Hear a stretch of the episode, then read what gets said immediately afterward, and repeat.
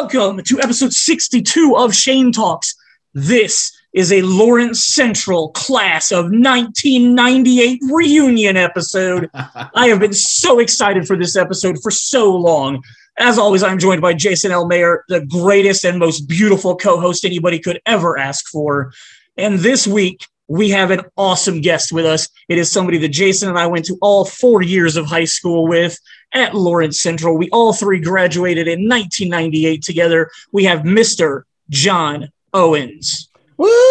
What it do? What's up, brother? Thank you so much for being here. I am so looking forward to going down this rabbit hole of history and all the stuff that we did when we were for those four years of high school and afterwards. Uh, it is gonna be a blast. So let's let's get started, man. Uh, freshman year, uh, I was in drama my freshman year. John, did you not take drama our freshman year? Did you wait till your sophomore year? I, I did not do uh, I was not involved in the drama department at all freshman year. I was okay. just I was new, man. I, I, didn't go to Belzer, I didn't go to oh. Creek Valley. So I was just kind of getting my feet wet, trying to get used to the music program. That's really what drew me to LC. Um, and uh, I, I saw I was watching Channel 8 local news when they had won Lures the year before. And uh, I was competitive and I was like, man, I want to go to wherever, wh- whoever won that trophy, I want to figure out how to go there. So that's, nice. that's how I ended up there. So um, I didn't really, I didn't even know about um, much about the drama program at all till I got to LC. And then a lot started building a lot of friendships with people that were involved Nice. You know, uh, so your freshman year, you were involved in uh, the men's choir club, where I assume you met Jason at, or at least got to know Jason pretty well there. And you guys were in the uh, New Expressions uh, choir group together. Uh, New Expressions did not do all the dancing, also, right? Like you guys just sang. Oh, no, no, New no. Expressions. No, oh, okay. We, we had choreography, yeah. Oh, cool. But New New Expressions was a little bit had you know it was freshman but it had it had like bad news bears vibe. Like it was like it was like show choir meets lean on me in, in new expressions. Okay. Like, I, I, remember first week of new expressions one of the girls making miss adrianson cry and go back to her office uh really? Oh yeah. It was it was pretty rough. Oh wow. That's crazy. Uh jason I, what memories you got from new expressions? Uh i remember uh, John being in New Expressions and then not being in New Expressions. um, I, uh, he has very famously told this story uh, in other places, but yeah, so he essentially saw how rough and tumble we were in the uh, in New Expressions, and he decided uh, to flex a little bit, and he was like, "Yo, uh, Mr. Bridgewater, you need to bounce me out of that. I can't be in there." And so, and John had the chops to be where he should have been anyway. He should have probably been in Central Sound all four years, but well. So let me yeah. so let me ask you that. Uh, well, obviously, we'll get to Central Sound here in a little bit. Uh, is is it there? Is it taboo for them to ever put a freshman in Central Sound, or were it there was. freshmen? It it definitely was at the okay. time. It was. I mean, when when when Jason and I were freshmen, um, especially coming off of the previous year where they were grand champions at Lures. They had most most of Central Sound, uh, our freshmen, and then even our sophomore year were seniors. Like over yeah. half were seniors. Um, most were juniors. I mean, it was. I mean, or most you are the junior seniors, like the upperclassmen choir. It was basically like varsity, man. Yes, like hundred percent. Just like football, it was it's like, like Sound Connection was like, I would say JV, and then freshman and new and new expression was freshman, and and so it, it, and and that's how it was. You would have some freshmen that would be in Sound Connection or whatnot. And for me, I mean, quite honestly, I, it wasn't even like I didn't have a whole lot to flex. Again, I had no relationship um, with the Bridgewaters. It wasn't like I had like inside scoop or connection. Really, like what I think it was a culture shock for me because I had grown up I'd gone, I'd been in the Indianapolis Children's Choir. Oh, cool. I don't I think I knew that. Uh, nine years or eight and a half years old is when I joined the Indi- Indianapolis Children's Choir. Henry Leck, who was the director of the top choirs there, the dude was like, I will forever be grateful for so many things I learned from him, but he really taught us discipline. Like the dude was like, if you show up, if you showed up without your music folder, you would spend that rehearsal in the hallway. Wow. I mean, it was like, and this was like before we had cell phones too. So it wasn't like I could just go and be like, "Hey, mom, uh, I can't be in, you know, I can't be in practice. Can you come pick me up?" It was like, no, I'm staying there in the hallway for an hour and a half till my mom gets back to pick wow. me up.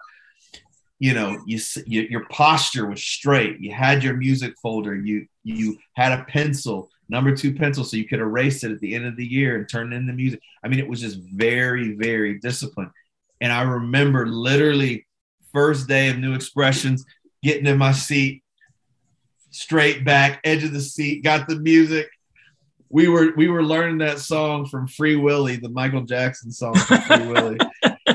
And all of a sudden, I see a paper airplane that somebody made with the sheet music fly by me. And I, I was like, oh my gosh, they're gonna die. like I'm thinking, I'm thinking, what is going on? And so for me, it, I was just, I remember having the conversation. It had nothing, I was, I didn't even know in my mind, I didn't know that there was another option for freshmen. And gotcha. so, but, it, but that first semester was so hard for me. And I just, I didn't enjoy it. Cause again, like, I like Miss Adrianson. The fact that, you know, you had folks that were so disrespectful that like, you know, yeah. she's she's crying and doesn't even feel safe in her own class that was miserable. And and so I just told him, I was like, listen, if I gotta wait till next year to be in another choir, I'm fine with that. But I can't be in new expressions anymore. Oh wow. I was like, I'm you know, I'm like, I, I don't even enjoy it. I actually care about music. You know, you and you could tell for some people, they were just taking it because it was an elective. It was just another, you know, uh, it was just another uh, study hall. what, what exactly uh, did the men's choir uh, club do? Like, when did you guys meet and stuff like that? Did you guys just sing we, rehearsal oh, stuff? No, you know, um, well, when we were at LC, they did, mm-hmm. uh, they had the, they had the club hour. Yep. Where like once every month or something like that, they gave us an extra, like you could join all these different clubs and they had a sign up during lunch periods for a while. And, yep. um, and our friend James Choplin, um knew like so so going back i was just joking about the flexing part for you john but yeah so um, john dipped out uh new expressions after the first semester. Uh-huh. um the second semester him and i had miss longstretch uh miss longstretch uh pre-algebra. I, what, however you want to i'm sorry. Uh, i'm Which, sorry that's where i that's where that's i really got to know jason Awesome. Yeah. Uh, that's actually like we. I mean, we knew each other because of new expressions, but we actually became friends because of pre-algebra at, at yes. that. Point. Okay. And, uh, but yeah, as far as what you were asking, uh, men's choir club, it was um, every uh, they just did a they did a club thing where like once a month everybody got to meet up and do. They made all these very you know clubs that just didn't exist and as like electives like i remember that's where the japanese club started that yeah. ended up becoming the japanese foreign language that they taught at the school oh cool um and Mr. Megashire was the one in charge of that too. Oh, like, I remember him. So, yeah. And and one of one of my uh, little known claims to fame is that I was the president of the Japanese anime club. Really? That's awesome. So, so, but yeah, yeah, like uh, James Choplin was uh, one of the guys, and he like he was uh, our freshman year. He was a senior. Yep. He was a captain of the football team. Literally everybody who knew, like you didn't know, everybody who went to school there knew who James Choplin was. Yep. Didn't matter, and he wasn't like a star on the football team. He was just that likable of a guy. Sure. And he was just he was a really good guy. He still now is in the FBI, guy. so he. well, does he do that now? I know that he was. He, I, I was gonna oh, not. Not I was FBI, gonna Secret professional. Service, Secret Service. he was in the Secret Service. You're right. Um, but he, um, yeah, like uh, he came up to me and he was like, "Wait a minute, you're in New Expressions, right?" And he didn't even know my name at the time. And I was like, "Yeah, yeah, I'm in New Expressions." He was like, "Sign up for this. Sign up for Men's Choir Club." And I was like, "All right." So like, I signed up because he asked me to, and you know, and I, yeah, I loved singing, still do, but like nice. it was my like it was that thing. It was that thing, and then he did that. And John even had a solo that freshman year for that uh for men's choir, if I'm remembering correctly. We did. We did uh in the still of the night, didn't we? Yep, in the still of the night for Variety Pops. Oh, cool. And, uh, we only we only performed once, and we uh as a group, but we did that, and that was kind of that was kind of fun, and we did that uh a couple more years, I think, but I don't think we were in. I don't think we ever did any other performances. yeah, like I don't remember doing any other Variety Pops performances except for that year. Well, uh, our freshman year, uh, the musical was The Music Man, and our our high school or our yearbook. What? Guys, and sorry, dolls, guys, guys and dolls. Apologize, apologies. Guys and dolls. Our freshman year was Guys and Dolls. Our yearbook claims that 70 people were in the cast. Were either of you guys in that cast for uh, Guys and Dolls? Yes. Right on. What did you guys do? I was the first person on stage. I'm always happy about that. Oh, nice. Curtain, curtain, came up. I was dressed uh, as the street photographer for the opening sequence, and I was the first. I was literally dead center of the stage as that curtain came up as a freshman, and I was like, "Oh man, I'm so cool." I got I got center stage as soon as they yeah, opened turn on the lights, and then like, but I never had a speaking part. I was just in the chorus. Besides that, so it worked out. On. And John, who were you? I, I was just in the chorus. Uh, okay, uh, and and I loved it. I mean, it was just it was a super fun show. Again, like, and I know we're probably partial, um, but you know, having been a part of the performing arts there at LC and then been been in other community theater shows, we had some talented people, man. Like just some really talented folks. And so, you know, I got I feel like we got spoiled uh, you know, in some of the shows that we were able to be a part of at LC because um, you know, it was it was a blast. Nice. Well, let's move on to our sophomore year. John, that's where you and I started hanging out and spending more time yeah, together. Man. We did two plays together that year uh, under Mr. Goodrum. Uh, did you take drama class with Mr. Goodrum your sophomore year? I did, and it was one of the best things that I ever did. Oh yeah, uh, it was one of the best things I ever did. So when I uh, freshman year, I didn't participate in. Um, I didn't. I didn't. I mean, honestly, I didn't really know anything about you know the drama club much at all um, or, or, the drama department sophomore year I'd, I'd known and i'd heard about mr goodrum and i was more so part of why i even signed up for the class was i was totally intrigued by the fact that there was a stage in the classroom yep and i always was jealous when i would like go with walk with my friends and they'd go into that classroom like wait what's in there like it just seemed like a magical world. Yeah. So um so yeah, I started, you know, I started taking his class in, you know, I I'm sure that there's some folks that maybe just didn't connect with them well. Um, but there are few teachers that I've had over my life that, you know, and again, I didn't I, I didn't work with them at all my freshman year. Um, but man, the impression, like literally, and and Jason would appreciate this even just from you know attending uh, the church that I preach at, but like the the things that he spoke to me about in that class, I remember them when I'm preaching or when nice. I'm you know preparing to communicate uh, so much about even just improvisation and um, I mean, so I mean, you guys know it's like if you work with him, you knew you were gonna do some improvisation, and that was a foundation of so much that he taught. Um, so yeah, that was again, that was one of the shining, uh, shining moments of my high school career is being able to work with him. For sure. Uh, literally, I wouldn't. 24 years later wouldn't still be trying to do any storytelling or or acting or directing or I wouldn't I wouldn't be doing any of that stuff if I had not taken his class. Like yeah.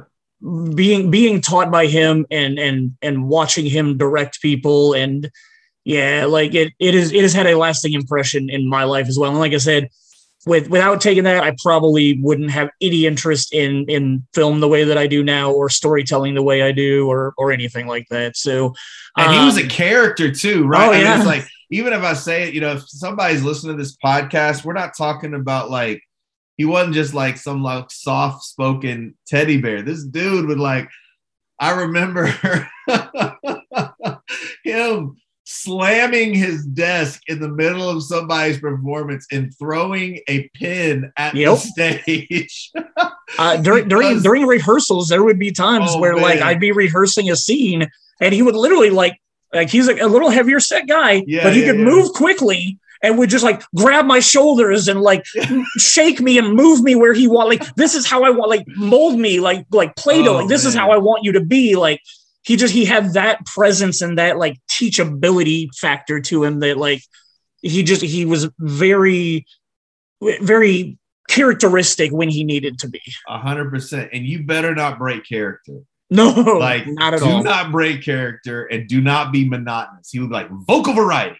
Yep. oh my god, I can hear those words. Yes. I know, man. It yeah. So uh, literally, uh, I, I, I, when I tell you, I hear him. That's awesome. Speaking to me and critiquing me.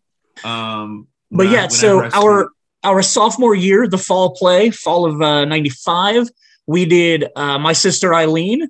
You and I spent a lot of time together in this play because we were both Brazilian admirals uh, right before we started recording this, we were talking about the fact that we really don't remember any of our real lines because they were all in Spanish.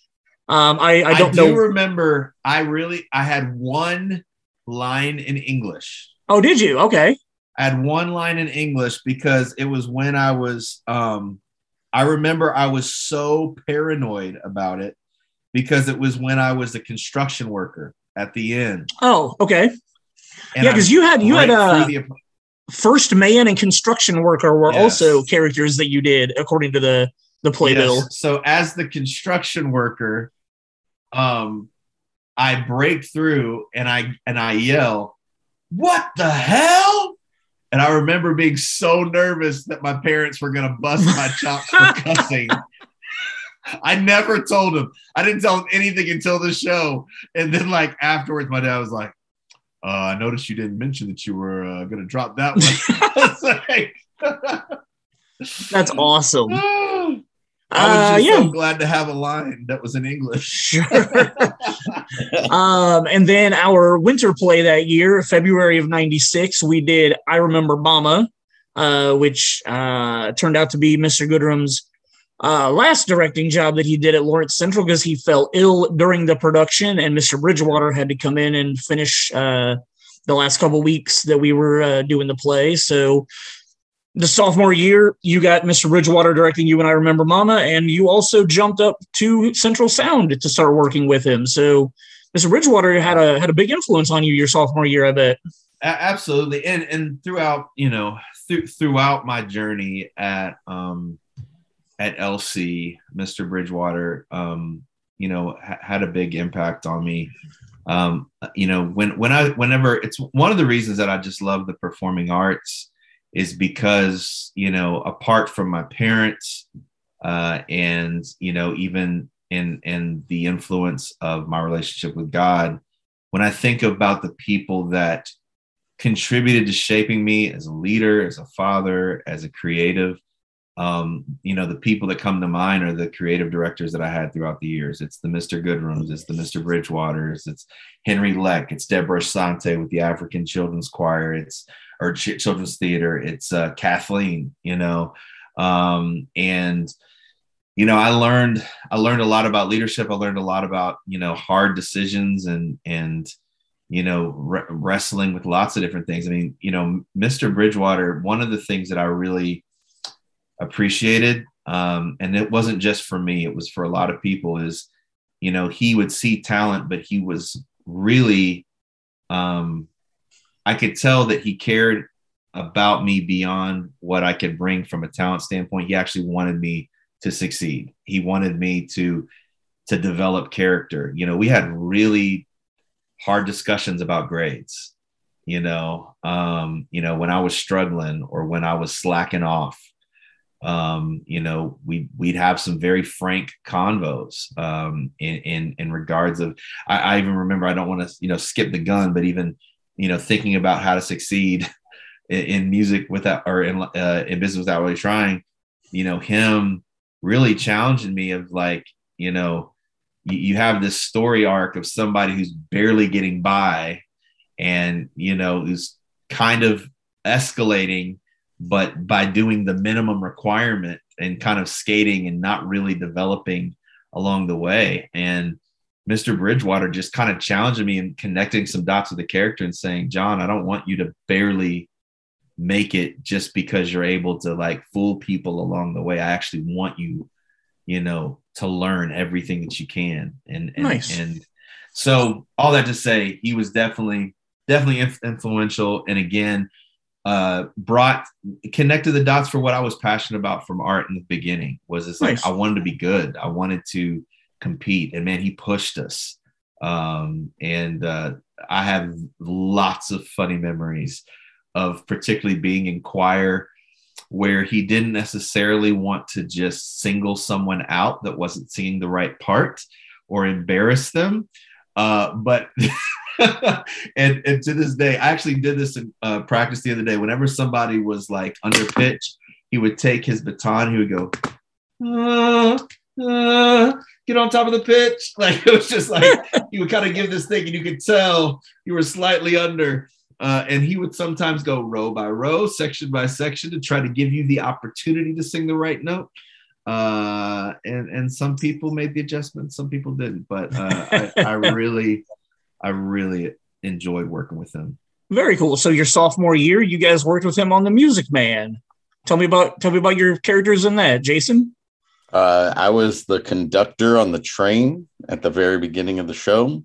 Um, and then after that, I was just basically in the chorus, but I had a couple of lines at nice. the beginning of the show. And the, um, you know, again, one of those things where I, um, I enjoyed just being a part of experiencing all that kind of stuff, but it was kind of, it was another one of those moments of like, oh, dang, freshman year, I'm the first man on stage, and sophomore year, I'm getting lines like right at the beginning of the show. I was like, oh man, and I made Central Sound for next year. Oh, come on. Ooh. Okay, wait, wait. So hold on. So it, your sophomore year, you already knew that you were going to be in Central Sound the next year. Uh, yeah, you did. Okay, we did. Um, we did tryouts. Yep. And after try, he released the the cast list for the musicals on the same day that he also released uh like what choir you made for the next year. Oh, well so, then okay, John, we need to jump back for a second real quick then.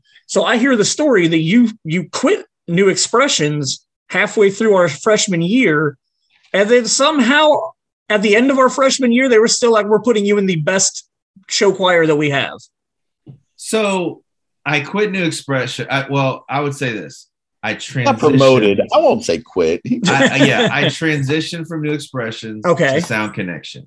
Oh, okay. I got you. And and Sound Connection, yeah, you had upperclassmen, so you had some seniors, some juniors, some sophomores, and then you had some freshmen. So okay, uh, that that's actually where I met um, Alex Charette. Nice. Um, Keith Hancock was there, and and and, and there were other um, um, you know other other freshmen that I met that were that were in Sound Connection. Um, okay, so then, you, you our freshman year, you still second semester in Sound Connection were still able to show yourself off and then make it into Central Sound your sophomore year. Correct. Any other sophomores your sophomore year, or were you were you just that good? Um, yeah, Alex Charette and okay. uh, Keith Hancock were in it cool. as well that year.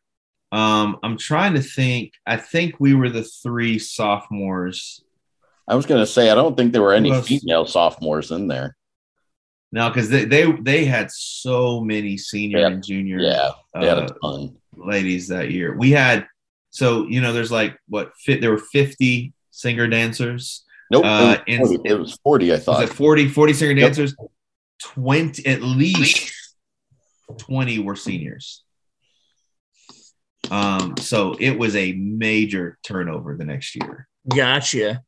Um, but, John, who John, who were you in the Music Man? I was the tenor in the barbershop quartet. Oh, cool! That's so awesome. It was super fun. It was also before my voice changed, so it was prime. nice. uh, prime time, but uh, it it was it was a blast. It was really it was, really a blast the quartet, if I'm remembering correctly, it was Dan McKee, Eric Steele, you, and Matt Gibson. Is that yes. correct? Yep. Okay. Nice. Oh. I, I, I know Matt Gibson, so it's very cool to know he was a part of that. Yeah. Um, the last thing that I know that you were involved in. Oh, go ahead, Jason. Go, go, go. I was going to say, and it's, since we're going down memory lane and we're talking about all this fun stuff, yeah. our sophomore year was the year that Central Sound went undefeated, and that yes, was the was. year that like like I'd say like halfway through our sophomore year, I finally decided there's no way they're going to keep me out of Central Sound next year. So it was nice. like I definitely turned up the. Uh, I definitely took on a leadership role with uh, Sound Connection, and then I was pushing myself harder and and trying to make sure that there was no way that they could tell me you can't be in that next year. Awesome. Um, so yeah, that was and it was yeah. because of how awesome they were, and because of like John and Bobby Knight and some other friends of ours that were uh, in there, and they were like, "Jason, you can do this, man. You're like you you can be in here." And I think Matt actually Matt Gibson was one of them too. Yep. Like it was mainly the three of them that were kind of pushing me, saying that I could be better and do it. And yeah, and that's how it ended up happening for me. So anyway, you were well, no, well, going off on this tangent real quick because I got another question that's that's come up, but as most people know, a lot of my high school years are pretty fuzzy. My memory's not the greatest. I've, I've drank a lot of my memories away or gotten rid of them from my brains in various ways. So I don't, I know that I have been to various show choir competitions that, that you guys were a part of over the years. I don't remember which ones I've been to, but when, when like our sophomore year, Jason, when you were in, uh, which one was it you were in? Sound Connection. Sound Connection. Did you guys compete at the same events as Central Sound? Like, did you guys both go and nope, uh, were you able to then support each other at those competitions, or were they completely separate things? No, no, no. Like, uh, for the most part, the only thing that we did that Central Sound kind of did, besides like performances for like all the regular like uh, spring concert and stuff like that, was the only thing that we did was they needed assistance with like the show choir competition that we um, hosted, the Central, Central Sound, Sound Classic. Classic. And so it was one of those moments where like I I assisted with that, but no other choir at that point in time was competing besides Central Sound. No, like gotcha. Never went to a competition. They didn't. Okay. Until- well, Sound Connection. When I was in Sound Connection, maybe they. I don't we went to we had one competition when I was in Sound Connection. Okay, we did not do that my year. We okay. went. I'm trying to think where we went. Uh, because where wherever we went, we went to an amusement park afterwards, and I'm trying to oh, remember oh, nice. if if it was in if we went to Kentucky Kingdom or if we went to Kings Island. I can't remember, but we went to one competition, and uh, and that was it. Um, that was know, the in our junior year, they did the same thing. Once I got into Central Sound, our junior year, they Central or Sound Connection and Sweet Sensations, the all girl group, both of them went to Kings Island for a competition. Ah, yes. So that's that's what happened when we went. I think that's what it was. It was Sound Connection, Sound Connection, and Sweet Sensations. And I think we went to Kings Island. So I don't know why they skipped a year. That's weird. Um, but I just just to piggyback on what he said about that year, that undefeated season. As a sophomore, it was one of the coolest things to be a part of. Um, and the first competition, my first competition with um, Central Sound, um, I'll never forget. Like the freshman, we were sitting near the back of the bus, and we we're about to get off, and uh, Joe Crawford like, I don't know if you guys remember Joe. Yep. D- Joe Crawford was a bad man. Like, it, it was like if I could be a black dude like that, like, like he's just that dude. He was that dude. And uh, he came back to, to us and he goes, Listen, I don't care who you think you are or who you thought you were before you showed up here. But when we get off this bus, you are Central Sound. So get your junk together. Nice. and I was like, okay, okay, Joe. And dude, when I when we stepped off, and again, like you know, they th- this the that group, you know, there was three of us that were pretty raw, but for the most part, that group had done stuff together. They had been in shows together and when we stepped off that bus, I've never experienced this because I, you know, I didn't play sports on that level, but we literally are walked through the hallways and people are like looking at us and whispering. It was like there was like a reputation about Central Sound that I did not get. And then once we got there, and then also like when we performed, it was like you got like superpowers. Like it was crazy. it was insane. And then just to keep, you know, being in these competitions, we had one show. Um, it was when we were in uh, it was in on Alaska. And literally between the first show and the finals, Miss Bridgewater didn't like they didn't like something that we were doing and they completely changed choreography, shifted like I mean, it was crazy, and we pulled it off in in one that year. But uh, it was it was insane, and it definitely set a tone for me um, for the rest of, of, of my time uh, there at, at, at, LC. Nice. You weren't man. Like that, might as well go down this rabbit hole for a second. But uh, yeah. yeah, it was one of those moments where I didn't get it. Like I didn't like John said, you don't get it because you've never been to a comp, and then you went to that comp, that first competition. It was like eye opening, and it was hilarious because when we were there, Central Sound was at some point there was some kind of like national ranking, and we were like fourth in the nation or something crazy like that. And so the fact that like every time we performed at a competition like it was it, and it's so funny to think about it like in this manner but it's like it was literally like everybody paid attention there was no like like other comp like other choirs could be performing and people are joking and having fun and being yeah. silly with their with their fellow people dude whenever we were on stage, everybody was just dialed in. Everybody in the entire auditorium. I'm not, it, it, was, it's such a weird thing to think about. Like, this is a show choir. Like, it's not, it's not the NFL. It's not the NBA. Like, yeah, it, but it's like people that haven't been, like, I mean, we know this, and this is, this is a general, it's just a it's a there's always labels and tensions that you deal with when you're talking about like sports versus performing arts. There's like the jocks and then there you know people can assume the arts aren't competitive.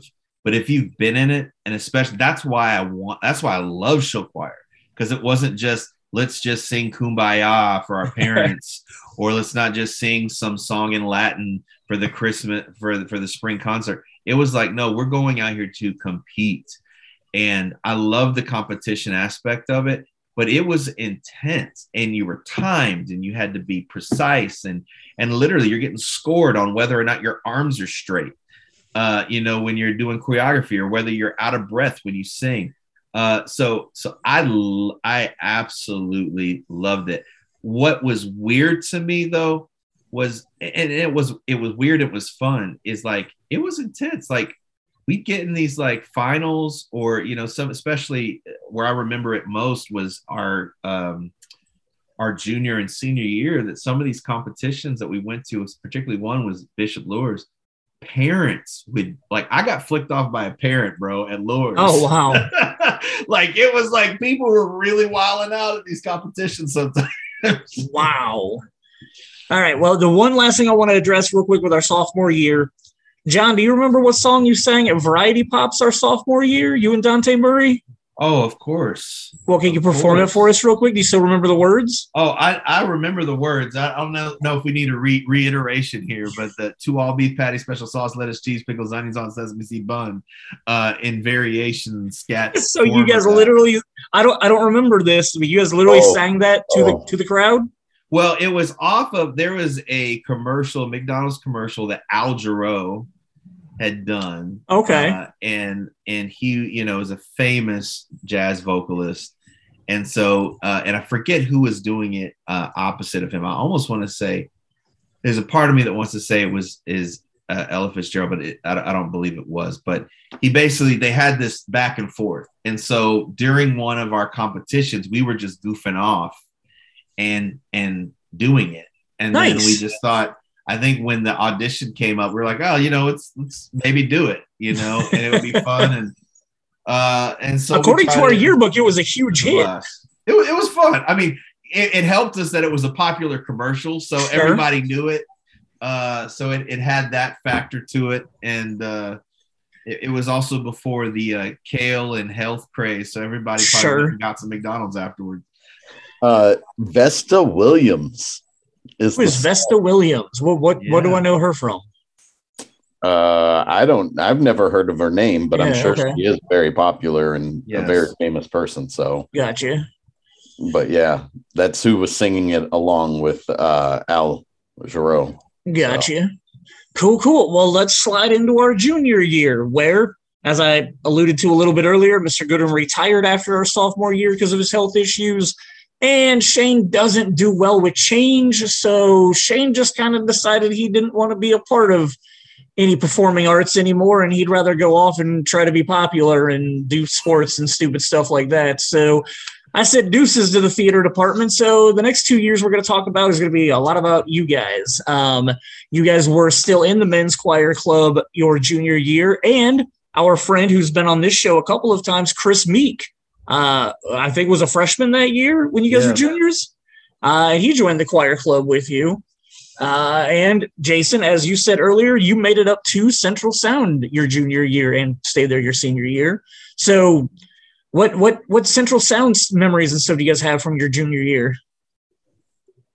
Oh man, uh, that was the year that we would have um, um like like I was talking about we were talking about earlier with like your first competition in a in a performing arts thing. Our first competition that year was Findlay uh Findlay Fest yeah. over in Ohio. FFE um and uh yeah like and I, you know, here I am in Central Sound for the first time, and I had no clue what I was a part of essentially.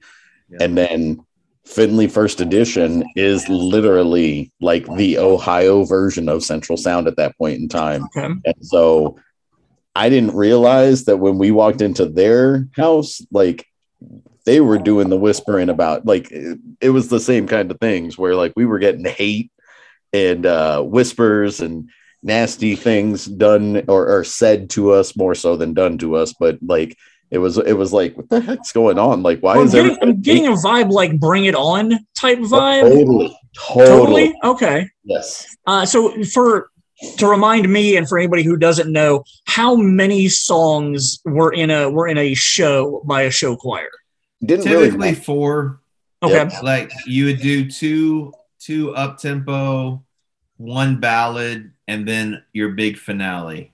Um, and, it, and, it, had to be what was it, twenty minutes? Wasn't it? Wasn't that the whole scope from setup to tear yeah, down? Like literally, you would be you'd have your your risers, everything on the side, and as soon as they say your time starts, literally you're being timed from the moment you step on that stage to the moment to the last person that walks off the stage and then you get deductions for anything you got off. So, I mean, that's where it's like as soon as we are finished, we do our bows, we're taking apart risers, you know, we're rushing off. Uh, when we did, um, what song was it? Dr. Jazz. Um, I remember. Oh no, no, no! It wasn't Dr. Jazz. It was. Uh, oh, which one was? Oh yeah, that was. It's when we're like da, da, da, da, da, da, da. Uh, I still remember the, the footsteps for it.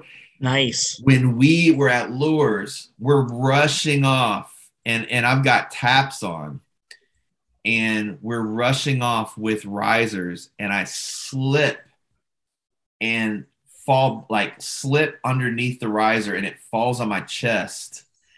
Ooh. My adrenaline was pumping so much. I just tossed tossed it up, hopped up, and kept going. Oh wow! I was like, dude, I, I was so we were so jacked, but but yeah, it's like you know you get time, so it was it was definitely intense. So let me ask you this: in in in your two years that you guys were together, or John, and I, I doubt this. It sounds like it wouldn't have happened in your undefeated year. So in your you guys' two years together, was there ever a performance or moment where somebody did something that literally cost you the entire show?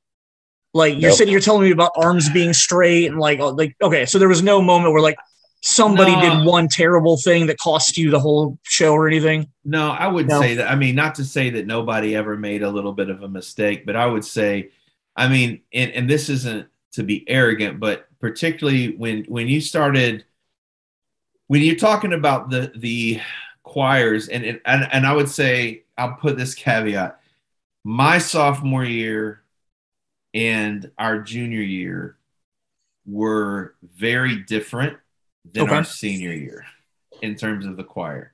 And a okay. lot of that had to do with the carryover of it was a combination of carryover of tradition, you know, some of it, quite frankly, uh, was there was some entitlement. You know, we talked about how it was a little bit taboo when I was in it.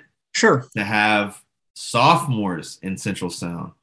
Well, we had a wave in our junior year of freshmen that were in it, and really, namely legacy freshmen. So like Jimmy Pikes, Justin Bridgewater. Uh, so you know, uh-huh. and then you uh-huh. had a lot of that. There was a lot of freshmen that came from Fall Creek Valley, and but that cut that were then the sophomores our senior year. So all that to say is most of the time we're talking about fractions of a point between first runner up and grand champion and, and that whole thing. And um, I mean everybody's working their butts off. You know, I would say I would say when when it was our senior year, the hard thing there was we it wasn't that anybody was like trying, you know, nobody tries to make mistakes. I just think I don't think we were as collectively as good of a choir as we were the prior years. Okay. Where it was like our junior year, if we lost the competition, quite frankly, it was a coin toss. I think we lost one. We, there was one competition that we weren't grand champion in our, oh, wow. our junior year. So it was like sophomore year we were undefeated. Junior year we won. Uh, I want to say we won four and lost, and we're first first run up for one. Is that right, Jason? I think so. Guys, either three, we you, either went three and one or four and one. I want to say we were first runner up at at uh, Highlands Invitational in Anderson. That's what it was. Yeah. Um, do you we do you feel like you should have won it? Oh, no, no, no. I, I, I, our friend uh, sorry sorry it's weird the stuff that sticks in your head right yep. so uh junior year we were runner up at sauk prairie that's what and it then, was and then our Sauk senior prairie. year we went two and two and kind of like what you were saying because from our sophomore to junior year we lost 20 uh seniors. seniors. from our junior year to our senior year we lost another 20 mm so then but then a lot of the instead of like it being a mix of like juniors sophomores and a couple of freshmen it was we had, like he said we had a very youthful wave essentially that came. i mean in. you i think you had the oh. picture oh. of our of the seniors from central sound shane i think you showed oh, it to yeah. me earlier yep. i mean it wasn't like there was uh, what was there 10 of us maybe maybe 12. yeah 12 or 14 or something. Yeah, like it wasn't yeah. it wasn't a lot of us that year, you know. Yeah. Um and so we lost a lot of, you know, elder statesmen and and and and again, I still enjoyed it, but it was definitely a different it was it was a different culture, you know. Right it, it, it wasn't you didn't um I would say my sophomore year by the third competition, I was going to be shocked if we lost and okay. not because I was amazing. I mean, I felt like I felt like Adam Morrison on those Kobe Shaq Lakers teams where you're like, I'm getting a ring, but I'm on the bench. I'm not like, you know, and I, and I was in there, I was performing. Sure. I'm like, I'm just glad to be in the room right now. Nice. um, but you know, it's like our our junior year.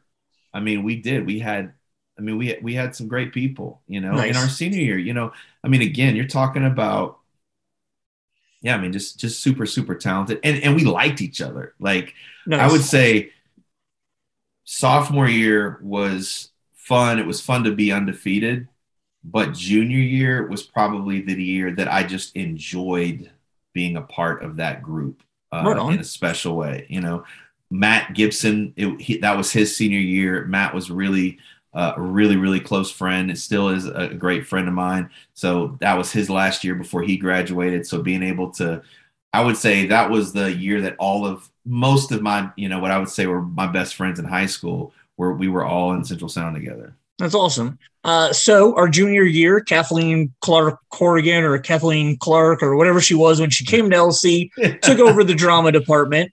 Uh, and like I said, I did not do any more plays, but she did Enter Laughing and Dinner at Eight that year. John, were you? I know Jason didn't start uh, drama till his senior year. John, did you do either of those plays?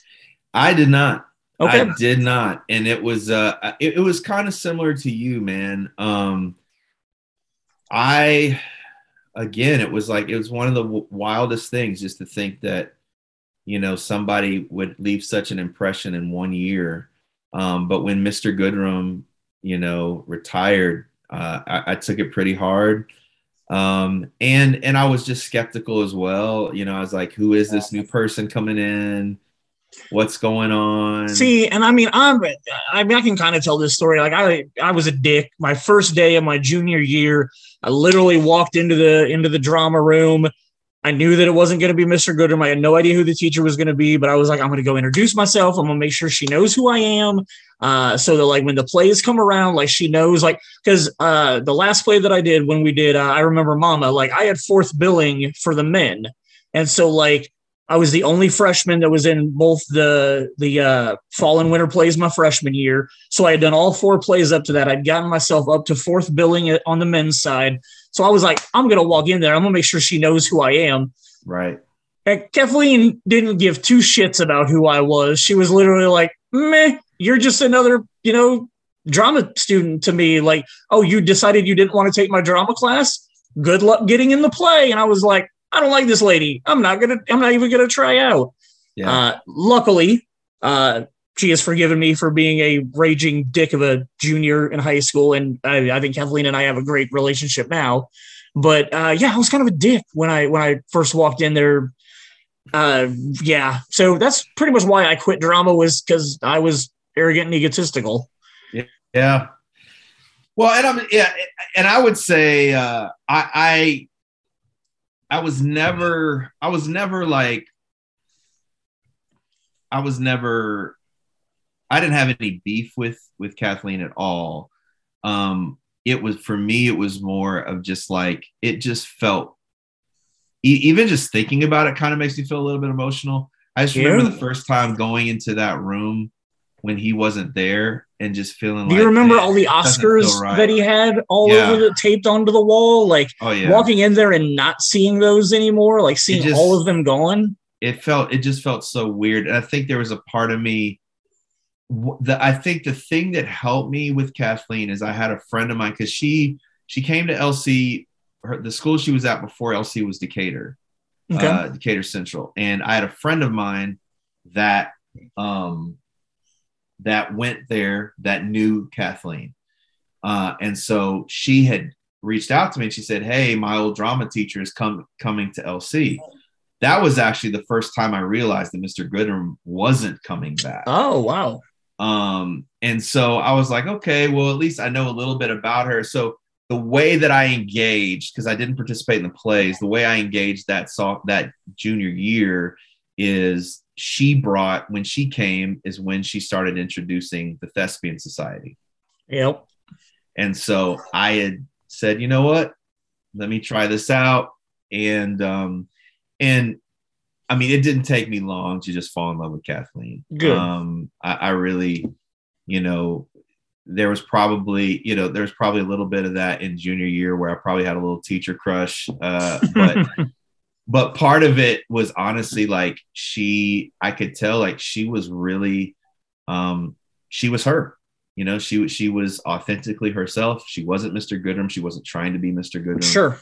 Um but she was also like um you know and I, I don't mean to say this in any way to knock him but she was in her own way kind of adding and bringing something to that drama community at LC that wasn't there before.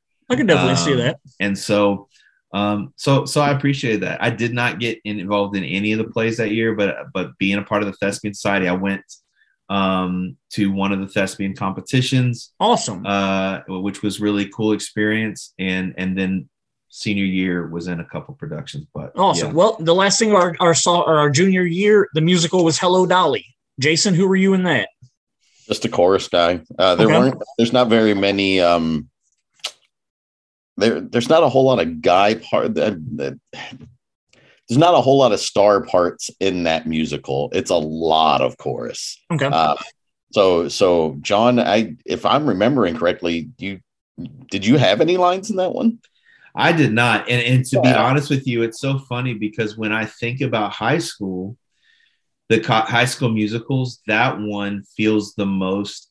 I remember, I don't know what whether it was like the show season, but for whatever reason, that show for me felt the most like a blur, hmm. and and that I just it wasn't, and it's not an. I mean, uh, was it Nicole Merchaud had the lead um yep. in that one? Not a knock on her at all. She did a fin. I mean, she she's a great talent, and as soon as they were as soon as they announced what we were doing the show, I was just like, you know, she's probably the most. I don't know if there was maybe uh, a more fitting candidate to play a Barbra Streisand character than Nicole. Just she just had a personality and a presence about her For that sure. was great. Um, but that being in that show, the uh, out of out of Guys and Dolls, you know, Music Man, and of course our senior year, How to Succeed. Um, it was the one that I that just didn't stick with me as much. Right on. I also don't care for it. Like it's fine as a musical, uh, but I, as far as like, there's not a whole lot of memorable things about the show for the most part. I mean, it's just kind of like a it's kind of, it's a matchmaking. It's a it's a show about matchmaking, and it just it's just kind of it's fine, but like I don't find it timeless like the other three that we did by any stretch. So right on. Well, we can move on to our senior year now. We'll go off on a slight tangent because despite me not doing any productions that year, John and I still spent a lot of time together in a sort of, well, in a competitive way. Uh, we did a government law class together and we ended up winning uh, our government law competition for the state of Indiana. So we ended up getting put into AP economics together uh, the second half of our senior year, yep. which was just a ruse for us to have more time to study for our government law competition when we went to Washington D.C. Uh, to to compete uh, representing the state of Indiana. So I got a cool picture uh, proving that we were friends in high school of you and I next to each other uh, when we were celebrating uh, at the at the state competition when we won first place. Yeah. So that was a lot of fun. Do you have any? We talked very briefly. Do you have any memories of, of us doing that together? So a hundred percent, and and and again, it's it, it's kind of interesting. I mean, you, every year you have something that stands out to you, um, and easily. I mean, honestly, not just even senior year, but one of the coolest things, coolest experiences of my high school career was competing in that We the People competition. Again, yep. I love competition. I like being of, I like being evaluated and growing and seeing how we can tweak things and and as a aspiring communicator at that time and also somebody who was interested in politics and government mm-hmm. um it was fun you know it's like we had you know remember we had those like layers of competition you know we would compete with the classes the different periods yep. and then yep. we we we had the regional and then we had the state and each time you know, I, I had completely forgotten about that. Uh, Mr. Horvath had at the state level had multiple classes yeah that were all competing and we beat out all of our own like classmates that were so, at LC with us. Well, we had before we went to state, we had regionals. Okay. Regionals had multiple class periods. Okay, that's what it was. When there we went go. to state, we were the It was just ones. we were okay. Yeah. And I remember that because remember state was at Butler. Yep. Mm-hmm. Uh, and I just remember the feeling of like when, and it was so. What's so funny about that class is you had, and, and it, it, was honestly one of the beautiful things about LC to me during that time. I think LC's changed a lot, even just how things are zoned over there are different. Sure, but you really had like you had slices of every socioeconomic, ethnic. Yep. Like I mean, you had, uh, and just to speak in broad terms, it's like you had you know, the rich Geist kids, you had the kids that lived, you know, off of Pendleton Pike, you had the kids that lived off the trailer park, you had the, you know, the crew, black, white, Hispanic over in like Devington Plaza area, you know, that yeah. it was like, why aren't we going to Arlington? But we're not. it's like you you you had all this mix. And so in that class, you had people that outside of that class, we would never hang Nope. You had jocks, you know, the valedictorians, yep. and yet uh, we're winning a state championship together. We're like all sure. high fiving each other. It was just so it was so that, wild. And that then, picture of us celebrating is exactly what you're talking about. Just yeah. like fun to look at and see all like looking at it. I'm like, man, like I didn't really like this person, but we were on a team together, so I I I had fun hanging out with them when we were doing this. Oh yeah, and and, and then when we going to nationals, that was crazy, amazing. That that disappointing, was, but amazing. Yeah. It was uh, disappointing because because honestly, we had a great. I mean, I remember. uh I mean, we we missed the finals by a fraction by just you know, was two, points. two points. Yeah, two points. We were in eleventh place by two points. Yeah. And uh, it really came down to a couple teams where not everybody talked. Yep, that hundred percent. And um, because if we would have made it to finals, there's no doubt in my mind. Um, there's a because you know how you got graded by units. There's a couple yep. of our units that totally would have won. Uh, there were and, there were six units. So quick explanation of it: there was yeah. six units. Uh, you had groups of four on each unit. Uh, all four of the people had to talk during the competition. The first, it was a three day competition. The first two days, you added your points together. The top 10 teams, there was one representative from each state. So there was 50 teams there all competing. Uh, after the two days, they added your scores together from those two days. And the top 10 got to move on to compete on the third day. Uh, and all the scores were erased. It was one day competition, whatever your score was. The, that's how they ranked one through 10 to win. Uh, after the two days when they added up the scores, we were in 11th place by two points. Yeah. And, and I, for where I was a little extra salty is our unit, because we had unit six. I was on mm-hmm. unit six. And our individual, because our team didn't qualify for the finals, our unit didn't qualify to win kind of the the upper awards. Yeah. But our unit actually beat all of the unit sixes that went to the finals, and I was nice. like, ah, oh, dude, that yeah. Know, but, but I want to say I was on unit four, and like yeah. we had, I'm pretty sure I had Courtney Mills on my unit, and she just she carried our team because she was insane. Yeah. yeah, I mean, we we had, it, it, but honestly, again, it was like there was a, you know, there was all kinds of people. I think you and I, there was a certain level of comfort you know, in communicating because of our background in theater. Sure. Um, but I had, like to talk. Right. You know, every everybody had had their strength, but that the disappointment aside, it was amazing experience. experience. We we I remember thinking because we it was the same weekend as prom, so we prom. all had to decide to miss out on our senior prom yep. to go. I've never once regretted it. Never I mean, once. I agree, hundred percent. Amazing. And like we kind of got a prom. Like that yeah. Saturday night that we were in DC, they had a big like with people ball. from all over the of all over yeah. the nation. You know. Yeah Many of those uh, that were all girls' schools. That was an interesting dynamic, but that was a very interesting dynamic. I had forgotten about that until you just brought that up, but I do remember the all girls school. Yeah, but yeah, so we had our, our our little faux prom while we were in DC, and that was just it was a blast because it was you know 23 people that I'd spent the whole year hanging out with, and none of us had prom dates, so we were just all kind of there as, as a collective, and it was it was a good time. All right, let's get back. Let's let's let's focus back on actual dramatic stuff that happened our senior year. Uh, you guys were uh, ooh, what is this? Uh, oh man, yeah. So let, let me let me bring let me bring everything down real quick. Uh, as I've been going through all the yearbooks and everything, uh, somebody that lived like five houses down from me in my neighborhood. Uh, his name was Peter Boone. Uh, I know both of you guys knew him while we were in high school. Uh, last December, December of 2020, he actually ended up passing away due to complications from COVID.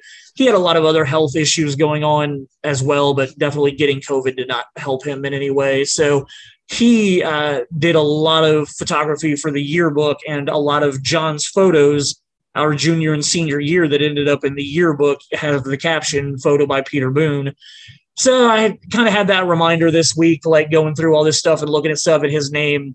Like the first time it popped up, I was just like, "Oh, Peter took this picture." Oh, and and Peter's not with us anymore. So like, just want to give a shout out to Peter because while Peter and I didn't end the last couple of years of of stuff on the best terms, like it's it's one of my big regrets that I never like buried the hatchet with him because I held on to some stuff pretty much from high school and never got over it. And I should have been a more adult about it. So I uh, just wanted to say that it was bittersweet to see his name pop up multiple times this week and get that reminder that, you know, he, he wasn't the the bad dude that I kind of made him out to be that after high school and stuff. So just wanted to just wanted to shout out to Peter and and and get some stuff off of my chest about that. So all right, you guys are in Central Sound your senior year. Our friend who we've already mentioned once on this show, Chris Meek, joined you. Was this Chris's first year? Also, he wasn't one of those freshmen, right? He just came in as a sophomore. Right.